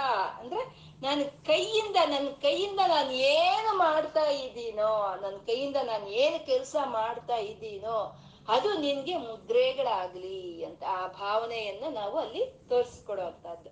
ಮುದ್ರೆಗಳಾಗ್ಲಿ, ಆ ಇದು ಅಂತ. ಮತ್ತೆ ಗತಿ ಪ್ರಾಧ್ಯಕ್ಷಣ್ಯಂ ಅಂತಂದ್ರೆ ಗತಿಗೆ ಅಂದ್ರೆ ನಾವು ನಡೆಯೋ ನಡೆಯೋ ಅಂತ ಇದು. ನಾನು ಎಲ್ಲೆಲ್ಲ ನಡೆದು ಹೋಗ್ತೀನೋ ಅದೆಲ್ಲ ನಿನಗೆ ಪ್ರದಕ್ಷಿಣವಾಗಲಿ, ನಾನು ನಡೆಯೋ ಅಂತ ದಾರಿ ಎಲ್ಲ ನಿನಗೆ ಪ್ರದಕ್ಷಿಣವೇ ಆಗ್ಲಿ ಅಂತ. ಗತಿ ಪ್ರಾಧ್ಯಕ್ಷಣ್ಯ ಮತ್ತೆ ಮಧ್ಯದಲ್ಲಿ ಹೇಳಬೇಕು ಅಂದ್ರೆ ಪ್ರಾಧ್ಯಕ್ಷ ಅಶನಾದ್ಯಾಹುತ ವಿಧಿಹಿ ಅಂತಂದ್ರು. ಅಶನಾದ್ಯಾಹುತ ಇದ್ರೆ ನಾನು ಏನ್ ಆಹಾರವನ್ನು ತಗೊಳ್ತೀನೋ ಅದು ನಿನಗೆ ಆಹಾರ ಆಗ್ಲಿ, ನಿನಗೆ ನಿವೇದನೆ ಆಗ್ಲಿ. ನಾನು ಏನ್ ಆಹಾರ ತಗೊಂಡ್ರು ಅದು ನಿನ್ಗೆ ನಿವೇದನೆ ಅಂತ. ಮತ್ತೆ ವಿಧಿಹಿ ಪ್ರಣಾಮ ಸಂವೇಶ ಅಂತಂದ್ರೆ ನಾನು ಮಲಗಿ ಹೊರಡ್ತೀನಲ್ಲ, ಹೊರಡ ಹೊರಲಾಡ್ತೀನಿ ಹಾಸಿಗೆ ಮೇಲೆ ಅಲ್ಲೂ ಇಲ್ಲೂ. ಅದು ನಿನ್ಗೆ ಸಾಷ್ಟಾಂಗ ನಮಸ್ಕಾರ ಆಗ್ಲಿ ತಾಯಿ ಅಂತ. ನಾನು ಮಾತಾಡೋದು ಎಲ್ಲ ನಿನ್ಗೆ ಜಪ. ನಾನು ಮಾಡೋ ಕೆಲ್ಸಗಳೆಲ್ಲ ನಿಂಗೆ ನಾನು ತೋರಿಸೋ ಅಂತ ಮುದ್ರೆಗಳು. ನಾನ್ ನಡಿಯಾಡೋದೆಲ್ಲ ನಿನ್ಗೆ ಪ್ರದಕ್ಷಿಣೆ. ನಾನ್ ತಿಂದ ಆಹಾರವೆಲ್ಲ ನಿನ್ಗೆ ನಿವೇದನೆ. ನಾನು ಮಲಗಿದಾಗ ಅದು ನಿನ್ಗೆ ಸಾಷ್ಟಾಂಗ ನಮಸ್ಕಾರ ಅಂತ ನೀನ್ ತಿಳ್ಕೋ ತಾಯಿ ಅಂತ ಹೇಳ್ಬೇಕಂತೆ ಅಂದ್ರೆ ಇದೆಲ್ಲ ಚೆನ್ನಾಗಿದೆ ಅಲ್ವಾ? ಬೆಳಗ್ಗೆ ಎದ್ದು ಸ್ನಾನ ಮಾಡಿ ಎಲ್ಲ ಜೋಡಿಸಿಟ್ಕೊಂಡು ನಾವಲ್ಲಿ ಕೂತ್ಕೊಂಡು ಪೂಜೆ ಮಾಡೋ ಕೆಲ್ಸ ಇಲ್ಲ, ಮಂತ್ರ ಹೇಳೋ ಕೆಲ್ಸ ಇಲ್ಲ. ಈ ಪೂಜೆ ಯಾವ್ದೋ ತುಂಬಾ ಚೆನ್ನಾಗಿದೆ ಅಲ್ವಾ? ನಾವೇನು ಮಾಡ್ದಲೇನೆ ಈ ಪೂಜೆ ನಡೆದೋಗುತ್ತೆ ಅಲ್ವಾ? ತುಂಬಾ ಚೆನ್ನಾಗಿದೆ ಅಲ್ವಾ? ಅಂದ್ರೆ ಆತ್ಮಾರ್ಪಣ ದೃಶ ಅಂತ ಹೇಳ್ತಾ ಇದಾರಲ್ಲಿ ಆತ್ಮಾರ್ಪಣ ದೃಶ ಅಂದ್ರೆ ನಿನ್ನ ಆತ್ಮವನ್ನು ಅಲ್ಲಿ ಅರ್ಪಣೆ ಮಾಡಿ ಪೂಜೆ ಮಾಡು. ನಿನ್ನ ಆತ್ಮವನ್ನ ಅಲ್ಲಿ ಅರ್ಪಣೆ ಮಾಡಿ ಈ ರೀತಿ ನೀನು ಭಾವನೆ ಮಾಡು ಅಂತ ಹೇಳಿ. ಆತ್ಮಾರ್ಪಣೆ ಅಂದ್ರೆ ಸರಿ, ಏನ್ ಬೇಕಾಗಿದೆ? ನಮ್ಮ ಆತ್ಮ ಅದೊಂದು ವಸ್ತು ತಗೊಂಡೋಗಿ ಅಲ್ಲಿ ಇಟ್ಬಿಟ್ರೆ ಆಗೋಯ್ತಲ್ವಾ ಅಂತ ಅನ್ಕೋಬಹುದು ನಾವು. ಆತ್ಮಾರ್ಪಣ ಮಹಾಮಸ್ ಅಂತಂದ್ರೆ ಮನಸ್ಸು. ನಮ್ಮ ಮನಸ್ಸನ್ನು ನೀನು ಅಲ್ಲಿ ಇಡು, ಅಲ್ಲಿ ಇಟ್ಟು ಮಾಡು ನೀನು ಅಂತ. ಆ ನೀ ಮನಸ್ಸನ್ನ ಅಲ್ಲಿ ಇಟ್ಟು ಮಾಡಿದ್ರೆ ಆವಾಗ ನೀನ್ ಮಾತಾಡುವಂತ ಮಾತುಗಳೆಲ್ಲವೂ ಅಮ್ಮನವ್ರಿಗೆ ಜಪ ಆಗುತ್ತೆ. ನೀನು ಮಾಡೋ ಕೆಲ್ಸಗಳೆಲ್ಲ ಅಮ್ಮನವ್ರಿಗೆ ಮುದ್ರೆಗಳಾಗುತ್ತೆ. ಆ ನೀನ್ ಮಾಡೋ ಅಂತ ಎಲ್ಲಾ ಒಂದು ನಡೆಯಾಡೋದೆಲ್ಲ ಪ್ರದಕ್ಷಿಣೆ ಆಗುತ್ತೆ, ನೀನ್ ತಿನ್ನೋದು ಆಹಾರ ಆಗುತ್ತೆ, ನೀನ್ ಮಲಗಿದ್ದು ಒಂದು ಸಾಷ್ಟಾಂಗ ನಮಸ್ಕಾರ ಆಗುತ್ತೆ. ಯಾವಾಗ? ಅಲ್ಲಿ ಮನಸ್ಸಿಟ್ಟು ನಾವು ಮಾಡಿದಾಗ ಅಮ್ಮ ಅಲ್ಲಿ ಇದ್ದಾಳೆ ಅಂತ ಅಂದ್ರೆ ಇದಿವಾಗ ನಾನು ಮಾತಾಡ್ತಾ ಇರೋದು ಅಮ್ಮನವ್ರಿಗೆ ಜಪ ಇದು ಅಂತ ನಾವು ತಿಳಿದ್ರೆ ನಾವು ಏನಾದ್ರೂ ಕೆಟ್ಟ ಮಾತು ಆಡೋದಕ್ ಸಾಧ್ಯ ಇದೆಯಾ? ಯಾಕೆ ಅಂದ್ರೆ, ಆ ಮಾತುಗಳು ಅಂತ ಆಚೆ ಏನು ಹೊರಟು ಬರ್ತಾ ಇದೆಯೋ ಅವೆಲ್ಲ ಅಕ್ಷರ ರೂಪವೇ ಅಲ್ವಾ? ಆ ಅಕ್ಷರ ರೂಪ ಅಂದ್ರೆ ಮಾತೃಕಾವರ್ಣ ರೂಪಿಣಿ ಅಮ್ಮ ಮಾತೃಕಾವರ್ಣ ರೂಪಿಣಿ ಆದ ಅಮ್ಮ. ಆ ಅಮ್ಮನಿಗೆ ಇದೆಲ್ಲ ಜಪವಾಗ್ತಾ ಇದೆ ಅಂದ್ರೆ ನಾವು ಕೆಟ್ಟ ಮಾತುಗಳಾಡೋದಕ್ಕೆ ಏನಾದ್ರೂ ಸಾಧ್ಯ ಇದೆಯಾ? ಇಲ್ಲ ಅಲ್ವಾ? ಮತ್ತೆ ಮುದ್ರೆಗಳು ಅಂತ ಅಂದ್ರೆ ನಾವು ಮನಸ್ಸಿನ ಭಾವನೆಗಳನ್ನ ತೋರಿಸೋ ಅಂದ್ರೆ ಇವಾಗ ಈಗ ನೀ ಈಗಂತೀವಿ, ಈಗಂದ್ರೆ ನಿಂತ್ಕೋ ಅಂತ, ಈಗಂದ್ರೆ ಹೋಗು ಅಂತ ಅಲ್ವಾ? ಈಗಂದ್ರೆ ಬಾ ಅಂತ ಈಗಿರುತ್ತಲ್ವಾ ಹಾಗೆ ಮುದ್ರೆಗಳಿರುತ್ತೆ. ಆ ಮುದ್ರೆಗಳಲ್ಲಿ ಆ ಭಾವನೆಗಳು ಅಮ್ಮನವ್ರಿಗೆ ಅದು ಸೇರುತ್ತೆ ಅದು. ಅದು ಈ ಮುದ್ರೆಗಳು ಅನ್ನೋದು ಮಂತ್ರಶಾಸ್ತ್ರದಲ್ಲಿ, ನಾಟ್ಯಶಾಸ್ತ್ರದಲ್ಲಿ ಎರಡರಲ್ಲೂ ಈ ಮುದ್ರೆಗಳನ್ನು ತೋರಿಸ್ತಾರೆ. ಹಾಗೆ ನಾವು ಮಾಡೋ ಅಂತ ಪ್ರತಿ ಒಂದು ಕೆಲಸವೂನು ಅದು ನಿನ್ನ ನಾನು ತೋರಿಸ್ತಾ ಇರುವಂತ ಮುದ್ರೆಗಳು ಅಂತ. ಎಲ್ಲಿ ನಡೆ ಆಡಿದ್ರು ಅದು ಅಮ್ಮನವ್ರಿಗೆ ಪ್ರದಕ್ಷಿಣ ಅಂತ ಅಂದ್ರೆ, ಅಮ್ಮನವರು ವಿಶ್ವ ವಿಗ್ರಹಳಲ್ವಾ ಎಲ್ಲಿ ನೋಡಿದ್ರು ಸರ್ವ ವ್ಯಾಪಕಳವಳು ಸರ್ವ ವ್ಯಾಪಕಳಾದ ಅಮ್ಮನವರಲ್ಲಿ ಇರ್ಬೇಕಾದ್ರೆ ನಾವು ಎಲ್ಲ ನಡೆದ್ರು ಅದು ಅವಳ ಪ್ರದಕ್ಷಿಣೆ ತಾನೆ. ಅವಳನ್ನ ಬಿಟ್ಟು ಬೇರೆ ಜಾಗ ಇನ್ನೊಂದು ಇಲ್ವಲ್ಲ? ನಾವೆಲ್ಲ ನಡೆದ್ರು ಅವಳಿಗೆ ಅದು ಪ್ರದಕ್ಷಿಣೆನೇ ಆಗುತ್ತೆ. ಅದೇ ಅಲ್ವಾ ಗಣಪತಿ ಮಾಡಿದ್ದು? ಭೂಮಿ ಸುತ್ತಿ ಬಾ ಅಂತಂದ್ರೆ ಹೋಗಿ ಅಮ್ಮನ್ ಸುತ್ಕೊಂಡ್ ಬಂದ ಅವನು ಅಷ್ಟೇ ಅಲ್ವಾ? ಹಾಗೆ ಎಲ್ಲೆಲ್ಲೋ ಇರೋಂತ ಅಮ್ಮನವ್ರನ್ನ ನಾವು ಪ್ರದಕ್ಷಿಣೆ ಮಾಡ್ದಂಗೆ ಅಂತ. ಮತ್ತೆ ಅಶನಾದ್ಯಾಹುತ ವಿಧಿಹಿ ಅಂತಂದ್ರೆ ನಾವು ಏನ್ ಆಹಾರವನ್ನ ಒಳಕ್ ತಗೊಳ್ತಾ ಇದೀವೋ ಅದೆಲ್ಲವೂ ಅಮ್ಮನವ್ರಿಗೆ ನಿವೇದನೆ ಮಾಡ್ತಾ ಇರುವಂತದ್ದು ಅಂತ ಹೇಳಿ. ಇದು ಅತ್ಯ ಒಂದು ತುಂಬಾ ಒಂದು ಮುಖ್ಯವಾದಂತ ಒಂದು ಇದು. ಯಾಕೆಂದ್ರೆ ನಾವು ಹೋಮಗಳು, ಯಾಗಗಳು, ಯಜ್ಞಗಳು ಮಾಡೋವಾಗ ನಾವೆಂತ ಸ್ವಚ್ಛವಾದಂತ ಒಂದು ಪದಾರ್ಥಗಳನ್ನ ಲಾಹುತಿಯಾಗಿ ಕೊಡ್ತೀವಲ್ವಾ? ಒಂದು ಆ ಕಬ್ಬು ಆಗ್ಬೋದು, ಒಂದು ಅಲ್ಲ ಆಗ್ಬೋದು, ಒಂದು ಒಂದು ಬೆಲ್ಲದನ್ನ ಆಗ್ಬೋದು, ಏನೇ ನಾವು ಆ ಹೋಮದಲ್ಲಿ ಸಮರ್ಪಣೆ ಮಾಡೋವಾಗ ಎಷ್ಟು ಭಕ್ತಿಯಿಂದ, ಎಷ್ಟು ಶುಚಿಯಾದಂತ, ಎಷ್ಟು ಸಾತ್ವಿಕವಾದಂತ ಆಹಾರಗಳನ್ನ ಇಟ್ಕೊಂಡಿರ್ತೀವಿ ನಾವು. ಅದೇನೋ ನಾವೇನೋ ನಿನ್ನೆ ಹೂವು, ಮೊನ್ನೆ ಹೂವು ಅಥವಾ ಅಲ್ಸೋಗಿರೋ ಅಂತದ್ದು ನಾವು ತರಲ್ಲ ಅಲ್ವಾ? ಚೆನ್ನಾಗಿರೋ ಆಹಾರಗಳನ್ನೇ ಅಲ್ಲಿ ನಾವು ಆ ಹೋಮಕ್ಕೆ ನಾವು ಕೊಡ್ತೀವಲ್ವಾ? ಹಾಗೆ ಈ ಶರೀರ ಅನ್ನೋದು ಒಂದು ಹೋಮಕುಂಡ.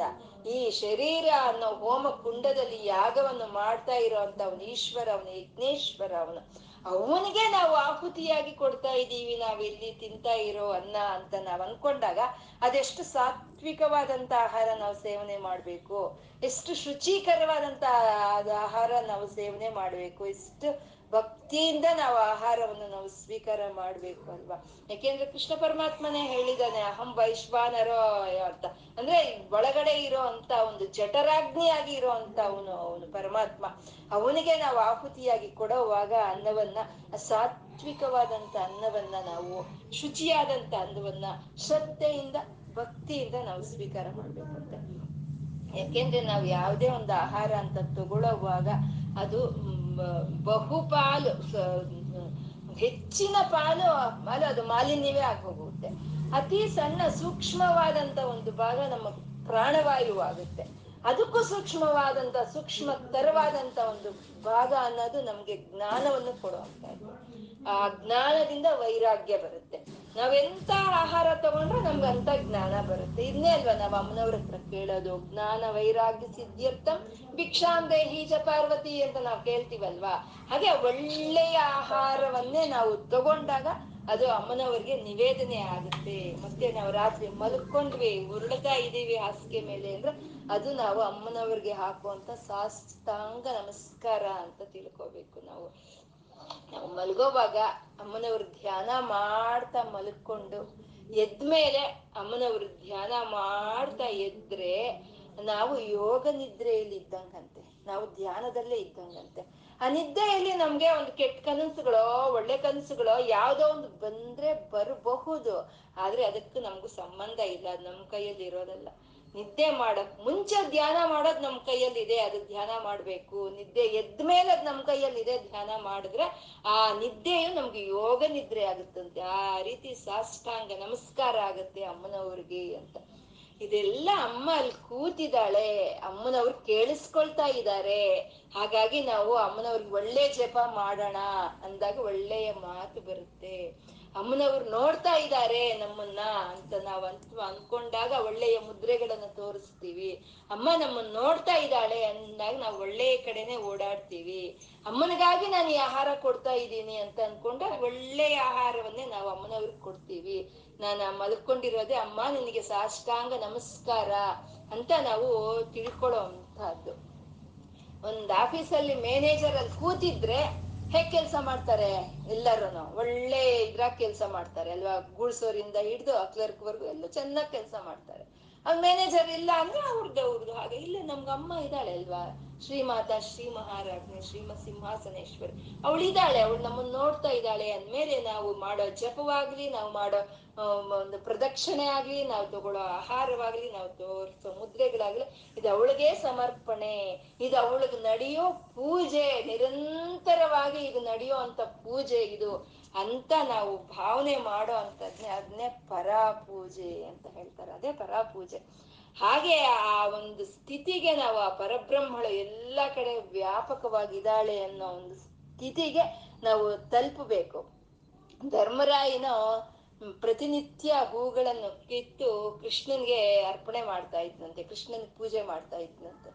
ಮಾಡ್ತಾ ಇದ್ದು ಒಂದು ದಿನ ಭೀಮನ್ ಕರೆದು ಹೋಗಪ್ಪ, ಹೋಗಿ ಹೂ ಕಿತ್ಕೊಂಡ್ ಬಾಪ ನೀನು ಹಾಗೆ ಅಂತ ಕಳ್ಸಿದ್ರೆ ಅವನು ಆ ಕಾಡಿಗೆ ಹೋಗ್ತಾನಂತೆ. ಹೋಗಿದ್ರೆ ಆ ಗಿಡದ ತುಂಬಾ ಹೂಗಳು ಬಿಟ್ಟಿರುತ್ತಂತೆ. ಅದನ್ನ ನೋಡಿ ಈ ಗಿಡದಿಂದ ಈ ಹೂವು ಬೇರೆ ಮಾಡಿ ನಾನು ತಗೊಂಡೋಗಲ್ಲಿ ಕೃಷ್ಣನ್ಗೆ ಅರ್ಪಣೆ ಮಾಡ್ಬೇಕಾ ಇವಾಗ?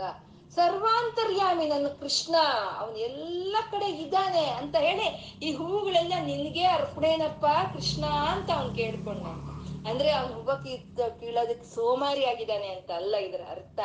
ಇಲ್ಲ, ಸರ್ವಂ ಶ್ರೀ ಕೃಷ್ಣಾರ್ಪಣ ಮಸ್ತು ಅಂತ ಒಂದು ಭಾವನೆ. ಹಾಗೆ ಅವನ್ ಅನ್ಕೊಂಡು ಮನೆಗ್ ಬಂದ್ರೆ ಆ ಕೃಷ್ಣನ್ ಮೇಲೆ ಇತ್ತಂತೆ ಆ ಹೂವುಗಳೆಲ್ಲ ನೀವು ಕೀಳ್ಬೇಕು ಅನ್ಕೊಂಡಿದ್ ಹೂವುಗಳೆಲ್ಲ ಕೃಷ್ಣನ್ ಮೇಲೆ ಇತ್ತಂತೆ. ಹಾಗೆ ಆ ಭಾವನೆ, ಆ ಭಾವನೆಗೆ ಸಿಕ್ಕುವಂತ ಅಮ್ಮ. ರಾಮಕೃಷ್ಣ ಪರಮಹಂಸರು ಆ ಕಾಳಿಗೆ ದಾಸವಾಳದ ಹೂವು ತುಂಬಾ ಇಷ್ಟ ಅಲ್ವಾ? ಆ ಕಾಳಿಗೆ ದಾಸವಾಳದ ಹೂ ಕಿತ್ತಿಡೋಣ ಅಂತ ಗಿಡದ ಹತ್ರ ಹೋದ್ರೆ ಅವ್ರಿಗೆ ಹೇಗ್ ಕಾಣಿಸ್ತಂತೆ ಆ ಗಿಡ ಅಂತಂದ್ರೆ ಆ ದಾಸವಾಳದ ಹೂವುಗಳನ್ನ ಅಲಂಕಾರ ಮಾಡ್ಕೊಂಡು ಆ ಕಾಳಿಯಲ್ಲಿ ನಿಂತಿರೋ ಹಾಗೆ ಕಾಣಿಸ್ತಂತೆ ಅಂದ್ರೆ ಆ ಗಿಡವನ್ನೇ ಅವರು ಒಂದು ಕಾಳಿಯಾಗಿ ನೋಡಿದ್ರಂತೆ. ಹಾಗೆ ಹಾಗೆ ಅಂತ ಒಂದು ಸ್ಥಿತಿಗೆ ನಾವು ತಲುಪೋದು ಕಷ್ಟ ಆಗುತ್ತೆ ಅಲ್ವಾ? ನಮ್ಗೆ ಕಷ್ಟನೇ ಆಗುತ್ತೆ. ಆದ್ರೆ ಅಭ್ಯಾಸೇನ ಕೌಂತೇಯ ಅಂತ. ನಾವ್ ಯಾವಾಗ್ಲೂ ನಾವು ಮಾಡಿದ್ದೆಲ್ಲ, ಅವನಿಗೆ ಅಂತ ಸಮರ್ಪಣೆ ಮಾಡ್ತಾ ಹೋದ್ರೆ, ಆ, ಭಗವದ್ಗೀತೆಯಲ್ಲಿ ಕೃಷ್ಣ ಹೇಳಿದರ, ಹೇಳಿರೋ ಹಾಗೆ, ಯತ್ ಕರೋಷಿ ಯದ್ನಾಶಿ ಯಜ್ಜೋಸಿ ದದಾಸಿ, ಯತ್ ಯತ್ ತಪಸ್ಯಸಿ ಕೌಂತೆಯ ತತ್ ಪುರುಷ್ವ ಮದರ್ಪಣಂ. ಅಂತಂದ್ರೆ ನಾನ್ ಏನ್ ಮಾಡ್ತಾ ಇದ್ದೀನೋ, ನೀನೇನ್ ಮಾಡ್ತಾ ಇದೀಯೋ, ನೀನ್ ಎಲ್ಲಿ ಹೋಗ್ತಾ ಇದೀಯೋ, ಏನ್ ತಿಂತಾ ಇದೀಯೋ, ಯಾವ ದಾನ ಧರ್ಮ ಮಾಡ್ತಾ ಇದೀಯೋ ಅದೆಲ್ಲ ನನ್ಗೆ ಅರ್ಪಣೆ ಮಾಡು ಕೌಂತೆಯ ಅಂದ್ರೆ ಕುಂತಿ ಪುತ್ರ ಅರ್ಜುನನೇ ಅಂತ ಹೇಳಿದ್ದು ಭಗವಂತ. ಆ ಕೃಷ್ಣ, ಆ ರೀತಿ ನಾವೆಲ್ಲ ಸಮರ್ಪಣೆ ಭಾವನೆಯಿಂದ ನೋಡೋದನ್ನ ನಾವು ಅಭ್ಯಾಸ ಮಾಡಿಕೊಂಡ್ರೆ ಅಭ್ಯಾಸ ಏನ ಕೌಂತೆಯ ಅಂತ ಅದನ್ನ ಕೃಷ್ಣನೇ ಹೇಳಿದಾನೆ, ಅಭ್ಯಾಸ ಮಾಡ್ತಾ ಇರ್ಬೇಕು ಅನ್ನೋದನ್ನ ಹಾಗೆ ಅಭ್ಯಾಸ ಅತಿ ಶಯಜ್ಞಾತ ಅಂತ. ಶಯ ನಾವ್ ಅಭ್ಯಾಸ ಮಾಡ್ತಾ ಇದ್ರೆ ನಾವು ಸ್ವಲ್ಪ ಸ್ವಲ್ಪ ಮಟ್ಟಕ್ಕೆ ಎಲ್ಲಾ ಕಡೆ ಆ ಪರಮಾತ್ಮಳೆ, ಪರಬ್ರಹ್ಮಳೆ ವ್ಯಾಪಕವಾಗಿ ತುಂಬಿಕೊಂಡಿದ್ದಾಳೆ. ನನ್ನಲ್ಲೇ ನನ್ನಲ್ಲಿ ನಡೀತಾ ಇರೋ ಇಲ್ಲ, ಈ ಚಲನ ವಲನ, ವಲನಗಳ ಎಲ್ಲವನ್ನೂ ಅವಳಿಗೆ ಪೂಜೆ ಆಗ್ಲಿ ಅನ್ನೋದು ನಮ್ಗೆ ಬರುತ್ತೆ ಅದು. ಅಂದ್ರೆ ನಾವು ಅಭ್ಯಾಸ ಮಾಡ್ತಾ ಇದ್ರೆ, ನಾವು ಪೂರ್ತಿ ಸಾಧನೆಯನ್ನು ಮಾಡ್ದಲೇ ಇದ್ರೆ ಹೇಗೆ ಅಂತ ಅನ್ಕೋಬಹುದು ನಾವು. ಎಷ್ಟು ಮಾಡಿದ್ರು ಆ ಅಭ್ಯಾಸ ಅಂತ ಶುರು ಮಾಡಿದ್ರೆ, ಎಷ್ಟು ಸಣ್ಣ ಸಾಧನೆ ನಾವು ಮಾಡಿದ್ರು ಅದಕ್ಕೆ ಒಂದು ಒಳ್ಳೆಯ ಸತ್ಫಲಿತಗಳು ಬರುತ್ತಂತೆ ನಮ್ಗೆ. ಇವಾಗ ಬೇರೆ ಲೌಕಿಕವಾದಂತ ಇದ್ರಲ್ಲಾದ್ರೆ ಆ ಸಾಧನೆ ಅನ್ನೋದು ಪೂರ್ತಿ ಮಾಡ್ಬೇಕು. ಸ್ವಲ್ಪ ಮಾಡಿದ್ರೆ ಅದ ಅದ್ರ ಫಲಿತ ನಮ್ಗೆ ಸಿಕ್ಕೋದಿಲ್ಲ ಅಲ್ವಾ? ಇವಾಗ ಹಂಡ್ರೆಡ್ ಮೀಟರ್ಸ್ ರನ್ ಅಂದ್ರೆ ಹಂಡ್ರೆಡ್ ಮೀಟರ್ಸ್ ಹೋಗ್ಬೇಕು. ಹೋದ್ರೇನೆ ಅಲ್ಲಿ ಆ ಫಲಿತ ನಮಗ್ ಸಿಕ್ಕುತ್ತೆ. ನಾನು ನೈಂಟಿ ನೈನ್ ಮೀಟರ್ಸ್ ಹೋಗಿದ್ದೀನಿ ಅಂದ್ರೆ ಅದು ಅದು ಅದು ಅದು ವೃದ್ಧ ಆಗೋಗುತ್ತೆ ಅಲ್ವಾ? ಆದ್ರೆ ಇಲ್ಲಿ ಹಾಗಲ್ಲ. ಅಭ್ಯಾಸ ಅನ್ನೋದು ನಾವು ಮಾಡ್ತಾ ಇದ್ರೆ ಒಂದು ಸಣ್ಣ ಸಾಧನೆಗೂ ನಮ್ಗೆ ಒಂದು ಒಂದು ಒಳ್ಳೆಯ ಫಲಿತಗಳು ಬರೋ ಅಂತದ್ದು. ಒಂದ್ ಮಾತ್ರ ಸಣ್ಣದಾಗೆ ಇರುತ್ತೆ. ಆ ಸಣ್ಣ ಮಾತ್ರ ನಾವು ತಗೊಂಡಾಗ ಮಹಾ ಮಹಾ ರೋಗಗಳೇ ಹೊರಟೋಗುತ್ತೆ ಅಲ್ವಾ? ಹಾಗೆ ಅಭ್ಯಾಸ ಅನ್ನೋದು ನಾವು ಮಾಡ್ತಾ ಇದ್ದಾಗ ಆ ಪರಮಾತ್ಮಳು ಎಲ್ಲ ಕಳೆ ತುಂಬಿಕೊಂಡಿದ್ದಾಳೆ. ಆ ತುಂಬಿಕೊಂಡಿರುವಂತ ಅಮ್ಮನವ್ರಿಗೆ ನಾನ್ ಮಾತಾಡೋ ಮಾತುಗಳು ಜಪವಾಗ್ಲಿ, ನಾನ್ ಸೇವನೆ ಮಾಡೋ ಆಹಾರ, ಅವಳಗ್ ನಿವೇದನೆ ಆಗ್ಲಿ, ನಾನ್ ನಡೆಯೋದೆಲ್ಲ ಅವಳಗ್ ಪ್ರದಕ್ಷಿಣೆ ಆಗ್ಲಿ, ನಾನ್ ಮಲಗಿದ್ದ ಅವಳಗ್ ಸಾಷ್ಟಾಂಗ ನಮಸ್ಕಾರವಾಗ್ಲಿ ಅನ್ನೋ ಒಂದು ಭಾವನೆ ನಮ್ಗೆ ಆವಾಗ ಬರುತ್ತೆ ಅಲ್ವಾ? ಇಂಥ ಪೂಜೆ ನಿರಂತರವಾಗಿ ನಡೀತಾ ಇರುತ್ತೆ ಅಲ್ವಾ? ಇದಕ್ಕೆ ಯಾವುದು ಒಂದು ಅಂತರಾಯ ಅನ್ನೋದು ಇರೋದಿಲ್ಲ. ನಿರಂತರವಾಗಿರುತ್ತೆ. ಅದಕ್ಕೆ ಶ್ರೀವಿದ್ಯೆಯಲ್ಲಿ ಈ ಶ್ರೀಚಕ್ರ ಆರಾಧನೆ ಮಾಡೋವಾಗ ಈ ಶ್ರೀಚಕ್ರ ಆರಾಧನೆ ಎಲ್ಲ ಆದ್ಮೇಲೆ ಈ ಜಪೋ ಜಲ್ಪಹ ಶಿಲ್ಪಂ ಅನ್ನೋ ಶ್ಲೋಕವನ್ನ ಹೇಳ್ತಾರೆ. ಅಂದ್ರೆ ಪೂಜೆ ಇಲ್ಲಿ ಮಾಡಿ ಬಿಟ್ಟು ಹೋಯ್ತು ಅನ್ನೋದೆಲ್ಲ, ನಾನು ಮಾತಾಡೋದೆಲ್ಲ, ನಾನು ಮಾಡೋ ಕೆಲ್ಸಗಳೆಲ್ಲ ನಿನಗೆ ಪೂಜೆನೆ ಅಂತ ಹೇಳೋವಂಥದ್ದು ನಾವು ಬೆಳಗ್ಗೆ ಎದ್ದ ತಕ್ಷಣ ಕರಾಗ್ರೆ ವಸತಿ ಅಂತಾನೆ ಹೇಳ್ಕೊಳ್ತೀವೋ, ಪ್ರಾತಸ್ಮರ ಲಲಿತಾ ವದನಾರವಿಂದಂ ಅಂತಾನೆ ಹೇಳ್ಕೊಳ್ತೀವೋ. ಅದ್ರ ಜೊತೆಗೆ ನಾವ್ ಎದ್ದ ತಕ್ಷಣ ಈ ಜಪೋ ಜಲ್ಪಹ ಶಿಲ್ಪಂ ಅನ್ನೋ ಒಂದು ಶ್ಲೋಕವನ್ನು ನಾವು ಹೇಳ್ಕೊಂಡ್ರೆ, ಆ ಭಾವನೆಯನ್ನ ತಿಳ್ಕೊಂಡು ನಾವು ಹೇಳ್ಕೊಂಡ್ರೆ ಹೇಗಿರುತ್ತೆ ಅವತ್ತಿನ ದಿನ ಇಲ್ಲ ನಮ್ಗೆ ಅಲ್ವಾ? ಇವತ್ತು ನಾನ್ ಬೆಳಗ್ಗೆ ಎದ್ದ ತಕ್ಷಣ ಈ ಶ್ಲೋಕ ಹೇಳ್ಕೊಂಡ್ರೆ ನಾನು ಏನ್ ಮಾತಾಡ್ತಿದ್ರು ನಿನ್ ಜಪನೇ ತಾಯಿ? ನಾನು ಎಲ್ಲಿ ಹೋದ್ರು ಅದು ನಿನಗೆ ಪ್ರದಕ್ಷಿಣೆನೇ ತಾಯಿ. ನಾನು ಏನ್ ಮಾಡಿದ್ರು ಅದು ನಿನ್ಗೆ ಮಾಡೋ ಅಂತ ಮುದ್ರೆಗಳೇ ತಾಯಿ. ನಾನು ಇವತ್ತೇನ್ ತಿಂದ್ರು ಅದು ನಿನ್ಗೆ ಅರ್ಪಣೆನಮ್ಮ ನಾನ್ ಮಲಗಿದಿನ, ಅದು ನಾನು ಹಿಂಗ್ ಆಗ್ತಾ ಇರೋ ಸಾಷ್ಟಾಂಗ ನಮಸ್ಕಾರ ತಾಯಿ ಅಂತ ಹೇಳಿ ನಾವು ಬೆಳಗ್ಗೆ ಎದ್ದು ಈ ಶ್ಲೋಕ ಈ ಭಾವನೆಯಿಂದ ಹೇಳ್ಕೊಂಡ್ರೆ ಹೇಗಿರುತ್ತೆ ಅಲ್ವಾ? ನಮ್ಮಲ್ಲಿ ಆವಾಗ ಯಾವ್ದಾದ್ರು ಒಂದು ಮಾಲಿನ್ಯಗಳು ಅನ್ನೋದು ಇರೋದಕ್ ಸಾಧ್ಯನಾ? ಇದೆ ಅಲ್ವಾ? ಮೃದಿತಮದ ಮಾಯೇನ ಮನಸ ಅಂತ ಹೇಳಿದ್ರಲ್ವಾ? ಹಾಗೆ ನಮ್ಮಲ್ಲಿ ಇರೋವಂಥ ಒಂದು ಮಾಲಿನ್ಯಗಳನ್ನ ಬಿಡೋದಕ್ಕೆ ನಮಗೆ ಎಷ್ಟು ಒಂದು ಇದಾಗುತ್ತೆ ಅಲ್ವಾ? ಈ ಶ್ಲೋಕ ಇದೆಷ್ಟು? ನೂರು ನೂರು ಶ್ಲೋಕಗಳು ಒಂದಾದ್ರೆ ಈ ಒಂದೇ ಶ್ಲೋಕನೇ ಇದು ನಮ್ಗೆ ಅಂತ ಪರಮಾತ್ಮಳ ಕಡೆ ಕರ್ಕೊಂಡು ಹೋಗುವಂತ ಶ್ಲೋಕ ಇದು ಅಲ್ವಾ? ಅರ್ಥ ಆಯ್ತಾ? ಗುರುಗಳು ಗುರುಗಳು, ಗುರು ಅಂತ ಅಂದ್ರೆ ನಮ್ಮನ್ನ ಅಜ್ಞಾನದಿಂದ, ಜ್ಞಾನದ ಕಡೆಗೆ ಕರ್ಕೊಂಡು ಹೋಗೋರೆ ಗುರು. ನಮ್ಮನ್ನ ಕತ್ತಲಿಂದ ಬೆಳಕಿನ ಕಡೆಗೆ ಕರ್ಕೊಂಡು ಹೋಗೋರೆ ಗುರು ಅಂತ. ನಮ್ಮನ್ನ ಭಕ್ತಳ ಭಕ್ತರನ್ನ ಭಗವಂತನ ಕಡೆ ಕರ್ಕೊಂಡು ಹೋಗೋರೆ ಗುರು ಅಂತ ಹೇಳೋದಲ್ವಾ ನಾವು. ಆ ಗುರುಗಳ ಮನಸ್ಸು ಹೇಗಿರುತ್ತೆ ಅಂದ್ರೆ, ಆ ಶಿಷ್ಯರ ಮನಸ್ಸು ಯಾವಾಗ ಹೇಗಿರುತ್ತೆ ಅನ್ನೋದು ಶಿಷ್ಯರಿಗೆ ತಿಳಿಯಲ್ವಂತೆ. ಗುರುಗಳಿಗೆ ತಿಳಿದಿರ್ತಂತೆ ಯಾವಾಗ ಏ ರೀತಿ ಇರ್ತಾರೆ ಇವರು? ಇವ್ರಿಗೆ ಯಾವ ರೀತಿ ನಾನು ಇವ್ರ ಕೈ ಕರಾವಲಂಬ, ಯಾವ ರೀತಿ ಇವ್ರಿಗೆ ನಾನು ಕೈಯನ್ನು ಕೊಟ್ಟು ಇವ್ರನ್ನ ಮುಂದೆ ಇವ್ರನ್ನ ಕರ್ಕೊಂಡು ಹೋಗ್ಬೇಕು ಅನ್ನೋದು ಆ ಗುರುಗಳಿಗೆ ಚೆನ್ನಾಗಿ ಗೊತ್ತಿರುತ್ತಂತೆ.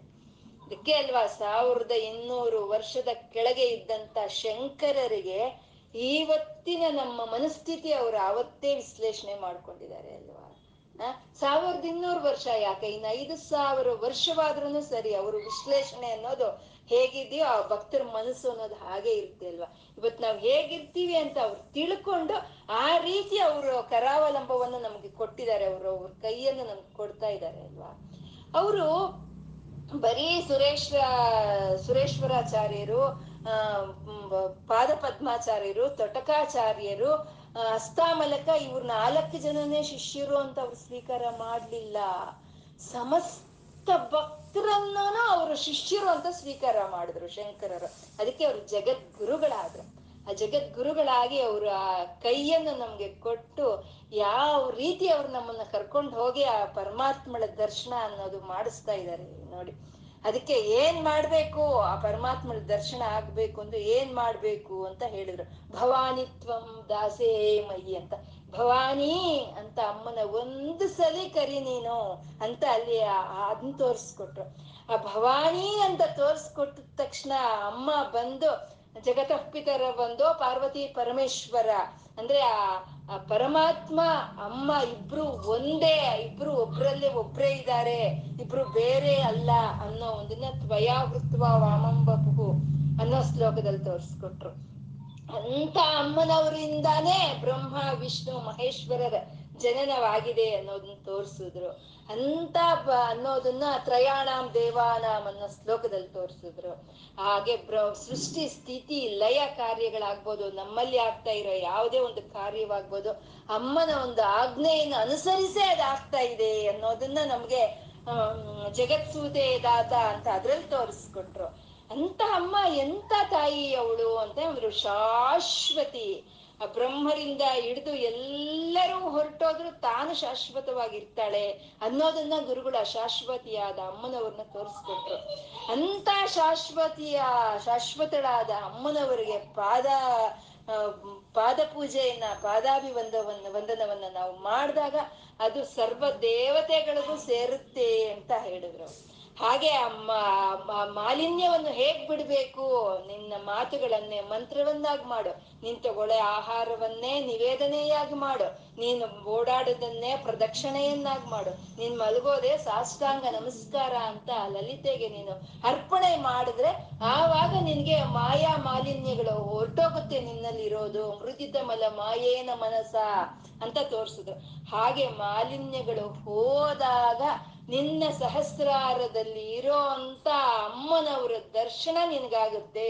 ಆ ಮಾಯಾ ಮಾಲಿನ್ಯಗಳನ್ನು ಬಿಟ್ಟಾಗ ಆ ಸಹಸ್ರಾರದಲ್ಲಿ ಇರೋಂತ ಅಮ್ಮನವ್ರನ್ನ ನೀನು ನೋಡ್ತೀಯಾ ಅಂತ ಹೇಳಿ ಗುರುಗಳು ನಮ್ಮನ್ನ ಕೈ ಹಿಡಿದು ಆ ಪ ಭಕ್ತರನ್ನ ಪರಮಾತ್ಮನ ಕಡೆ ಕರ್ಕೊಂಡು ಹೋದಾಗ ಆ ನಮ್ಮನ್ನೆಲ್ಲ ಲಲಿತೆ ಕಡೆಗೆ ಕರ್ಕೊಂಡು ಹೋದ್ರಲ್ವಾ ಅವರು ಅಂತ ಜಗದ್ಗುರುಗಳು ಅವ್ರಿಗೆ ಒಂದು ಕಲೆಯವಾಗಿ ವಂದನೆಯನ್ನು ಮಾಡ್ತಾ ನಾವು ನಾವು ಆ ಗುರುಗಳು ನಮ್ಗೆ ಕೊಟ್ಟಿರೋ ಅಂತ ಒಂದು ಕೈಯನ್ನ ನಾವು ಹಿಡ್ಕೊಂಡು ಅಮ್ಮನ ಕಡೆಗೆ ನಮ್ಮ ಸಾಧನೆಯನ್ನ ಮುಂದುವರ್ಸ್ಕೊಂಡು ಹೋಗೋಣ ಅಂತ ಹೇಳ್ತಾ ಇವತ್ತೇನ್ ಹೇಳಿದೀವೋ ಎಲ್ಲ ಲಲಿತಾ ಪರ ಭಟ್ಟಾರಿಕೆಗೆ ಅರ್ಪಣೆ ಮಾಡ್ಕೊಳ್ಳೋಣ. ಸರ್ವಂ ಶ್ರೀ ಲಲಿತಾರ್ಪಣ